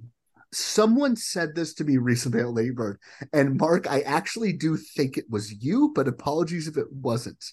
But that part of what's great about her in Lady Bird is that so many scenes in Lady Bird are so short, like less than 30 seconds, and that she has to like convey a full scene arc in what is functionally like a snippet um is a hard thing to do That was not actor. me, but that's such a good point. I, I, I, I'm sorry. Was that was that you, Connor? I apologize. Uh, this is not an make that idea that, I, this is not an Yeah, idea that I came good to point, originally. Someone pitched this. Might have been Morgan. Um, It, Uh, it sounds like something Morgan would analyze. if it if, just does if sound you're like something- listening and you were the person who said this to me, I apologize for misattributing this to you. And you were very smart for saying this. And it's Smarter a than me. very incisive point to have made about later. Yeah, my, my point about Lady Bird was that she's a good actress. Yes, that's how you, Marcus. that, that's the extent of how clever I am. My take on Lady Bird is that that person for 18 year old Connor was the type and she would have ruined my life. So I was very uncomfortable when I saw the movie the first time. Like I left the Um, movie like I don't like that. And then I had to rewatch it again. Do you rem- to Do you remember what I said, by the way, Connor, last week about Jeff Bridges and the Big Lebowski, and how that's such a giving performance because he's secretly like teeing up every other actor in that movie Yeah. to get the like Yeah. good bits. That is what Saoirse is doing in Lady Bird too, is that she's like grounding the movie so everyone else can get like a little big and a little wacky with it. Yeah. Um, in a way that she's almost not allowed to, even if she's the focal point of every scene. well, she's coming in manic, so Tracy Letts can just come in with like a little bit of like Exactly, uh, but like you know, but like and just you- be like, just react to her, like you even walk away like from a- Lady Bird. If you're me, I feel like most people walk away from Lady Bird either being like, "Holy shit, Laurie Metcalf," or "Holy shit, Tracy Letts." But so much of that is that Saoirse is just like fucking lobbing them, you know, softballs for for them to bounce off her, right? Yeah. Okay, Yeah, I think Lucas Hedges might benefit the most. Hedges is from- fucking so fucking yeah. good in that movie. Oh but he God. really But every every line Hedges ball has in that movie, every line that if, if it's like a volleyball game, he's Yeah. spiking every line, and they're all being set by Ex- Saoirse. Yeah. exactly. he, Um, he, he has the guys. tough job of acting off of Saoirse Ronan. It's just like he has to look at her and be like, "Wow, she's so cool." Oh, poor Lucas Hedges. It's like, yeah, he's fucking Yeah. selling it because she's It's also interesting that that movie like pulled her out of the Keira Knightley trap where even though like Keira Uh-huh. Knightley, she mostly does period pieces, and Yeah. even though Lady Bird is a period piece, I don't think anyone thinks of her as someone who's like stuck in the past, like they think of Keira as someone who's stuck in the past. But past. it's so you know? weird. She goes back to Keira mode for like the next like It's all she does is Keira. four mode. out of five movies. It's not. Yeah, but but she'll never be thought of like Keira is because which is why the even supporting though- role and see how they run is so weird because you're like, why are you She's so supporting Sam Rockwell? funny. She's not even co-lead in that movie. I It's- want her to have I want her to have the real Wes Anderson like lead Yes. time. Like I want that to happen have so you badly. She made a movie about her as like a con artist. That'd be a cool movie. Yeah. Connor, have you don't seen see, see how they run? No, I haven't seen See How They run. She's Run. just fucking Mark, to answer the question of why is Saoirse and see how they run, it's because she just wanted a movie where he could just show up and just fucking like lob zingers at you left and right, and very little is asked of her, and she could just steal that movie out from under that. She I plays need to like, watch like- it though. We've talked she about plays this like movie, a budding like, young police six or seven detective who's just like Yeah. better at her job than everybody thinks she is because You- she you but everybody's that's- like you take this too seriously and she's like no but like I Can I ask you it's- comparison wise? Yeah. Is she the Lakeith Stanfield of Knives Out for See How They Run? If She's Lakeith how had Lakeith more should to have- do, yeah Okay. If If- the, if, if Ryan anything- Johnson was like, if I'm actually going to use Lakeith she's- Stanfield. i- if we're talking about Knives Out and not Glass Onion, the the actual Mm-hmm. analogy is, I think, almost uh Daniel Craig. Oh because- wow. Okay. I you ask why does she do Yeah, that role? exactly. It's the same reason Daniel Craig does that role is you get that script and you're like, oh, literally all I do is the good stuff. Like those Yeah. aren't hard performances to give. You're just like, oh, you're giving me all the fun lines. You're giving me all the jokes. You're giving me all the movie star energy. I don't really have to act. Rockwell like- has like the Marta strung out like I have Yeah. to like grapple with like things about this where she's Yeah. I get to just show up Be the coolest zingers. person in this movie. Like I get to like do bits Yeah. at a crime scene. It's Yeah, it's it's a very easy thing of like, why do you take that supporting role in that movie? Because it is a part to that just makes you look like a rock star. It's and that's not the to say that she's good. not the movie's not great. Yeah, the movie's Yeah. good. It's a good movie. It's better. Than, it's better than Knives. Out. There's a reason you didn't like hear you had to rush out to see it, but she's great. I told Connor to rush out to see it. okay. I personally told Connor. To I don't want to give you the uh the satisfaction, but like I am just seething right now that you got to pick Brooklyn and I didn't get to I pick know. Brooklyn. I know. I'm sorry. You you'll You get had to have seen it coming day. a mile away when he set you up first for What did you- I? I really threw you off one of them. Yeah. Um, oh, when you picked when you picked. Miami Vice. Oh yeah. So that's what yeah, it is. Yeah. After after our entire friendship being built on me being the Miami Vice guy and you being the Heat guy, I took Miami Vice. the yeah. glory of me saying Miami Vice. I even said on in the most important episode of the Yeah. podcast. I even said on that episode that what you functionally did was give me three picks, and it still sucked that you did that. I gave you two picks, Connor. I really did. yeah, you did. Oh um, man, okay, dude, we Ferrari. have to talk about Colin Farrell because we have to stop this recording in like 25 minutes. Yeah. Um, I have to go get dinner with our guests, and I'm not anywhere near his I, apartment. I I'm thinking like if you could be at dinner at seven, you know, yeah, it's going to take leave me it- like an hour to yeah, yeah. get down there. I might want to. All right, all right, all right. and then we're gonna go see Let's get Bottoms. going. It's gonna be a We're gonna go see evening. Bottoms with his wife. It's gonna be a It's good night in. Chicago. It's gonna be let's great. get let's Uh, get going. shower. I we have to think talk about Colin. I think he's he's pretty great, but like it's it's he's being able he's being allowed to do stuff. It's I the one think- character who kind of Yeah. like has a thing, has an Yeah. identifiable thing. He's a nihilist. He's like a super Stalin head. He's got a I- cool knife. He's a wolf. You know, like he's he the one. shows up in this movie, and you're like, this movie's been so glum this whole time, and then he shows up as basically Looney Tunes Boyka from Undisputed Two, which I don't know if you've seen Undisputed Two, guys, but. He basically shows up and he's like, I am God's most perfect fighting machine. This is my knife both. He is doing the most like over the top Russian accent. He's the comic relief in a movie that is otherwise like aggressively humorless. Um, I think he he has the most dynamic character, and his character should feel like he's running as soon as they leave the gulag. His character is the one who's like, I have the knife. I'm the tough guy. I'm gonna fend for us. But he's set up in the gulag as sort of like very insecure. You know what I'm saying? He's like a very insecure man. So he actually has the most to play with, where he is kind of like leeching off of them for a little bit. I think he gets to the point I kind of don't know why his character leaves. I think his character has a great moment when he leaves, and you know, Sturgess looks back at him as sort of like this guy, like yeah. The movie spends a lot of like shoe leather explaining why they want him there. The answer basically being that he has this knife that he won't let them take, and they need the knife. Um, the movie spends very little shoe leather explaining why he would go with them, especially when you get to the ending, which is that they get to the border and he's like, "Bye, see No, ya. I mean, I he love says Stalin." that the other Yori is or Vori, the other Vori is going to kill him in the prison. Yeah, because his debt is too large. buy it though. This guy doesn't. This guy gets out of scrapes, right? I don't know. I, The I don't know. It makes sense to me. It doesn't to me, but Yeah. whatever. A very. I know you guys didn't do much reading of the the reviews of this movie. I only skimmed them. A very contentious character when this movie came out Really. because I think he's so much. He's so bigger than everyone else. Well, that was the thing that I was going to say that leads exactly into the point I already made about Sturgess. Is Yeah. like when they're when they first get away, like far enough away from the gulag that they could kind of like dial back how the the ferocity with which they're moving, and then um, uh, Colin, what's his character's name? It's like know, some crazy Russian name. his name is Um, Valka. Valka. yeah, Vaca. Vaca runs up to Jim Sturgess and he's like, "You're the boss. I I'll be your bodyguard," or like something crazy like that.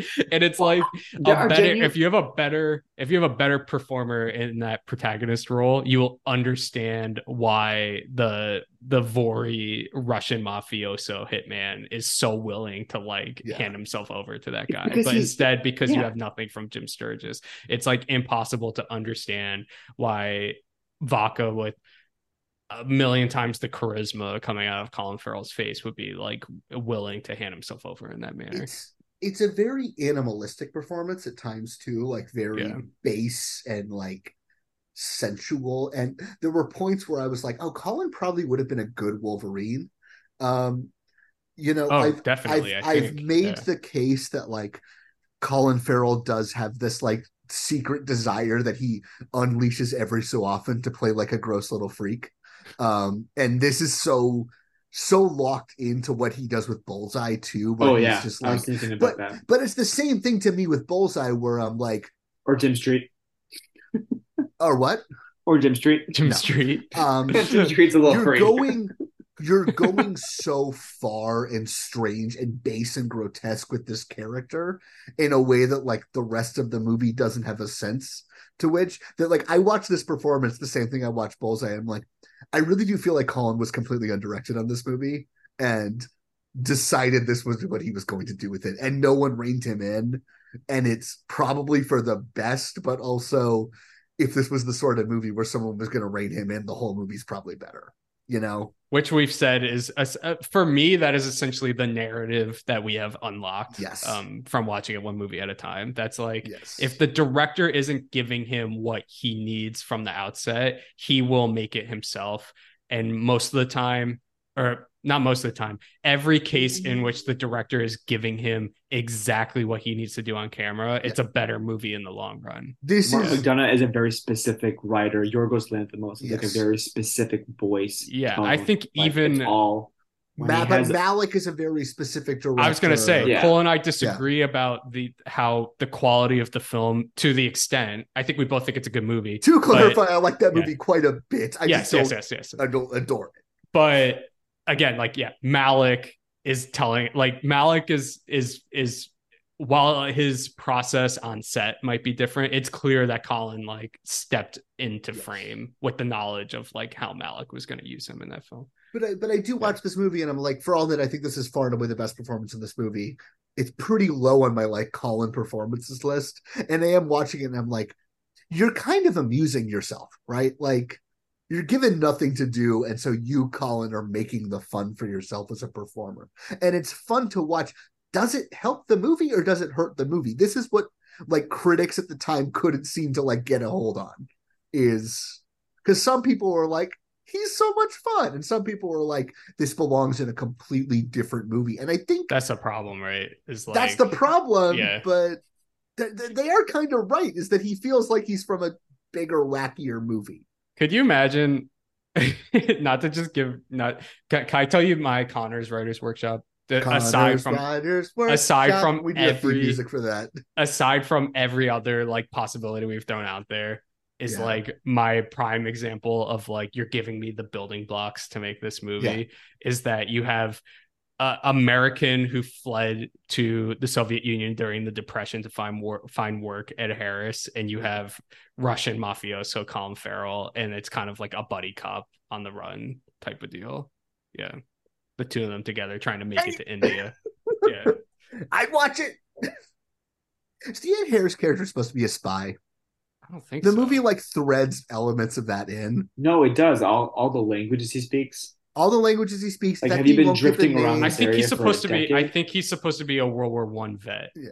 the the fact that the second he gets out of enemy territory, he's like, I have so many options of how to get myself back to the states. Like that he like knows who he needs to go talk to, almost like it's existing like routes for Yeah, exfiltration. true, I guess. Um, But he got his son killed. that might be bullshit. I don't know. He Harris you is never playing. That's like way more interesting. I wish that was like in the movie. Yeah, uh, like a lot of things Yeah. with this movie, it, like I it invites. It in this this is a movie that invites a good punch up, isn't it? Yeah. You're just No. sitting there. Even you guys, the guys who like it, you're like g- giving it some some some plus ups there. No, I I just think that like I knew you were gonna hate this movie, so I had to come in liking it fine enough and had to be like to speak to why I think it is fine enough, you know, why it's not like this movie doesn't have to I totally thought I was going to like this movie, by the way, and then very uh, quickly I was like, "Oh, this thing is a stinker." Well, I think the biggest I think the biggest mistake Weir made is like he falls too far in the middle ground of it being like a Yes. mainstream Hollywood epic and being Yes. like the very subtle movie about just persisting that he seems more interested in making. I'd agree. And like I what the the thing that grieves me the most about it is like the things that I do like aesthetically as we're talking about and the things that you do see in Colin and Saoirse and Ed Harris on screen and even Gustav Skarsgård who I think also gives a pretty good performance in this movie. I need to briefly interrupt. Uh, we have breaking news. David Ehrlich has called the Bike Riders, the new Jeff Nichols film, the Avengers of Weird Accents, uh, and says that it doesn't really hang together, but everyone's making a choice with each line. okay, hold up. I have Movie something of to the say. year incoming. I have something to say about that movie too. Uh, unconnect that you'll probably have to cut out of this. Uh, uh, I love Jeff Nichols so fucking much. I love Jeff Nichols so fucking much, even if he's only made like two good movies. Shut. Um, But, he's made uh, three. Yeah, he's fine. looking at the way back, Yeah. what what I wish he would have done was make like an almost dialogue-less movie. Yes, Yeah. a billion percent. Yeah. Right. And you get Yeah, what I'm that's- saying? It's like he's caught in the middle. Like instead, he should have just went in pure minimalism because that's clearly what he wants to do. Yeah. If you're looking at the actual qualities that this film has, he clearly wanted to make like a minimalist piece. How long do you think they're on the road? Oh, I don't know. Because this is another problem I have with this movie is that I I have no idea. What if this movie was Probably. yeah. How long would it take to walk four thousand miles? Like, Map quest. Yeah. yeah. Let's go. It'd have been fun if you'd made or even if you devoted a section to it of just like Saoirse's point of view, that character following them, you know, and you have this very Yeah. sort of like you're Could zoomed out. longer. Ed Harris looks so heartbroken when that character perishes. Just so like it, you just look at his eyes. It just looks a- absolutely devastated, which is uh, not something that like I anticipated seeing when you're introduced to his character at the beginning of the film. Which is uh, like uh, I think probably like the best example of what I like about this movie is like it's a dialogueless shot of of you get to see all the men like looking down at her as she passes away Yeah. and they all kind of like step into frame or the camera passes over them and they don't have to say anything but other than jim sturgess you understand what the other four men are feeling in that moment They they come in through men. Nepal, Yeah. right? they do not come in through the hindu kush But they like come do in through they, they which is another parallel that i was thinking it was like oh this is another movie about westerners making their way through the Okay. mountains into india I have run a search. The walking distance from the prison that he was actually at to uh, to Kathmandu is 52 days. No, that's 52 days of uninterrupted walking. Yeah. But So probably That's took about- them a year, yeah, I would say. maybe less, six months probably. I don't know. Well, they stop when they're in that like cave. They're just they're not moving. They're just in there. And he's like, I'll go try to find water. Do we have anything else to say? Because we got to wrap this up sometime soon. Do you have a game, Connor? I don't. Best movie walks? What what what would your amount? What would your Rushmore of of a movie walks be? Uh, so number one is before sunset, and Yes, yeah. number two is before midnight, and number three is 49th parallel. And ooh, what's number four? What's a good walk? What's a nice walk in a movie? Uh, Billy. Because they don't really walk. go on a walk in before sunrise. So like, let's Joseph just get Gordon that out. Levitt walking in, in between the towers. You don't go on a walk in before sunrise? Not in the way that they go on a walk in before sunset and before Yeah. midnight. And you know that's true. It's not like one uninterrupted. There's walk, they're like, it those the is. Yeah. sequels have like fucking walks in them, you know? Yeah. Yeah. I mean, Um, is it nostalgia when he has the I've the never candle? seen out? it. Uh workers exiting the factory. Let me just do what Blank checked it and say it's fucking workers exiting the factory. best I'm gonna see if there's a list that I can quiz you on of best movie walks. Let's see. All right, I got top 10 movies with great uh walking Great moments. Walking moments. Rails to Trails Conservancy, which I guess is a fucking advocacy advocacy No. group for No. public, public No. hiking things. Okay, Sam I guess- taking his farthest step in I- fellowship. He takes his Let's farthest see. step Is he's ever that been. on the list? The Lord of the Rings movies are collectively a spot on the list. No, it should be So this is like hiking. step. This is like hiking examples we're looking for here. kind not real, not always. Okay, number one, uh, they claim this movie is from 1942, but it's not. Uh, it's a pretty famous. This is probably the most famous scene in a movie of people walking. Like, there's a whole song about how they need to like start walking in this movie from the 30s on like a particularly famous road. Oh, uh, uh Wizard of Oz. Wizard of Oz. Yeah.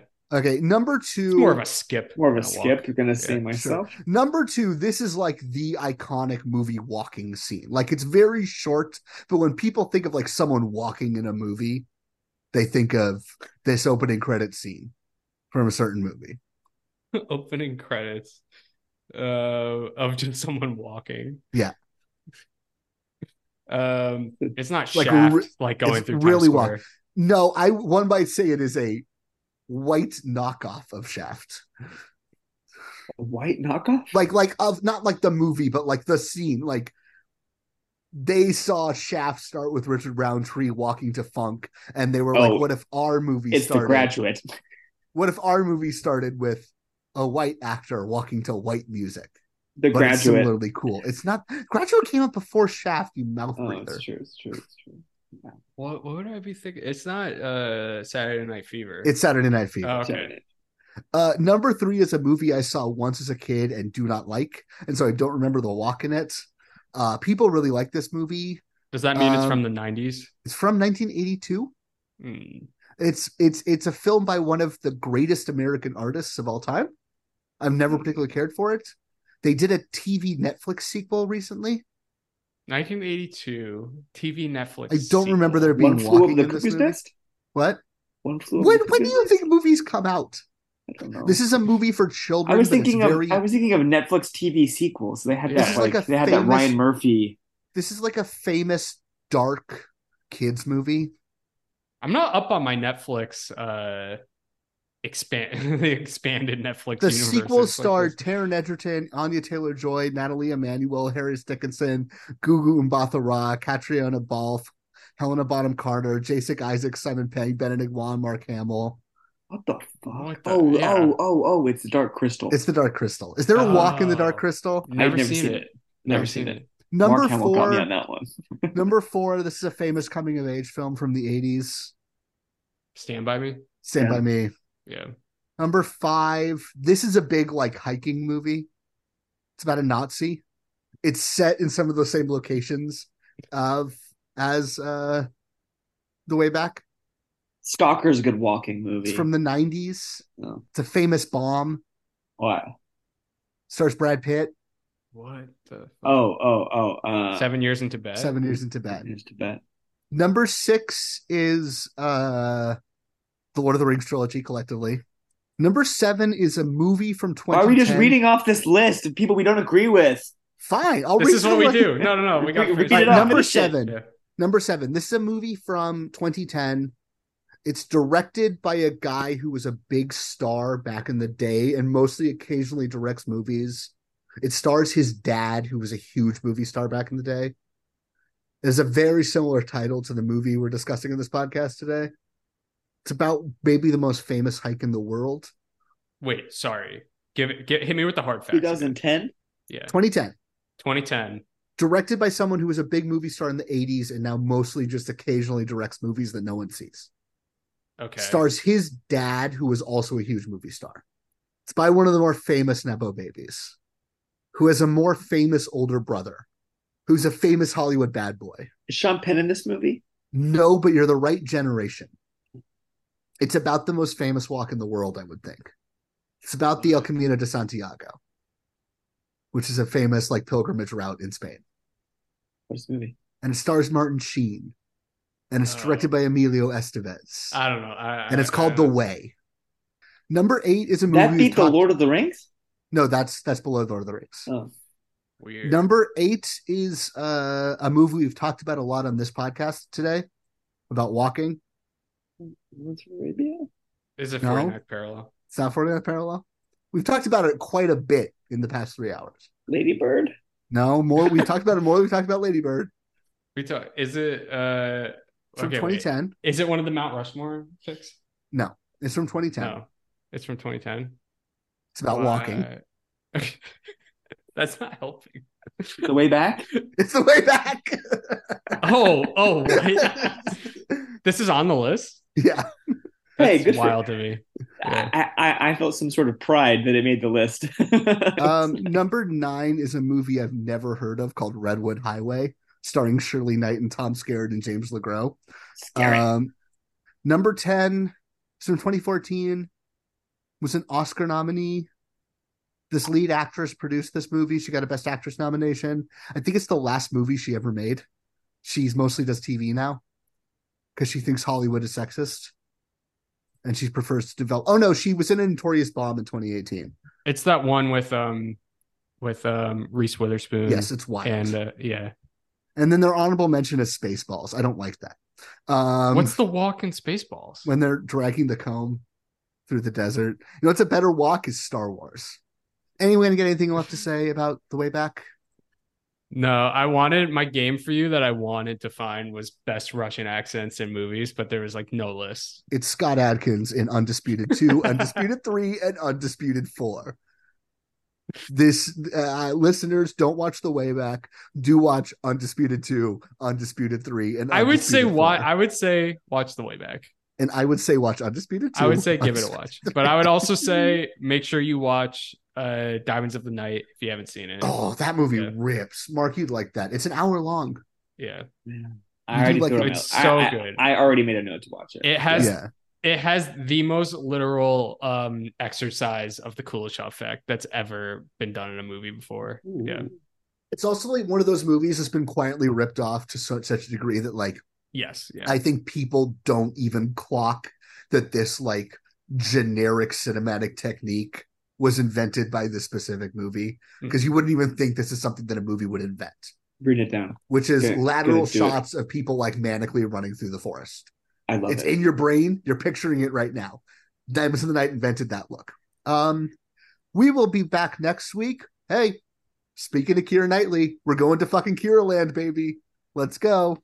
What is but it? you'll never what's guess. The, what's the pick next movie week? is set in the modern day. Uh, we will be back next week to discuss the 2010 film London Boulevard, London Boulevard. Never heard of uh, directed by your boy Connor William Monahan, yeah, man. uh, screenwriter of The Departed. I'm just gonna say sight unseen. Keira Knightley, Colin Farrell, William Moynihan. It's called London Boulevard. It's gonna be a good seven out of ten. The drought is gonna be over, baby. I Um, I have a feeling this is gonna be not good. Or otherwise, I would have seen it by Uh, now. Believe, Otherwise, I would have seen it by now. I So- believe in the cinema.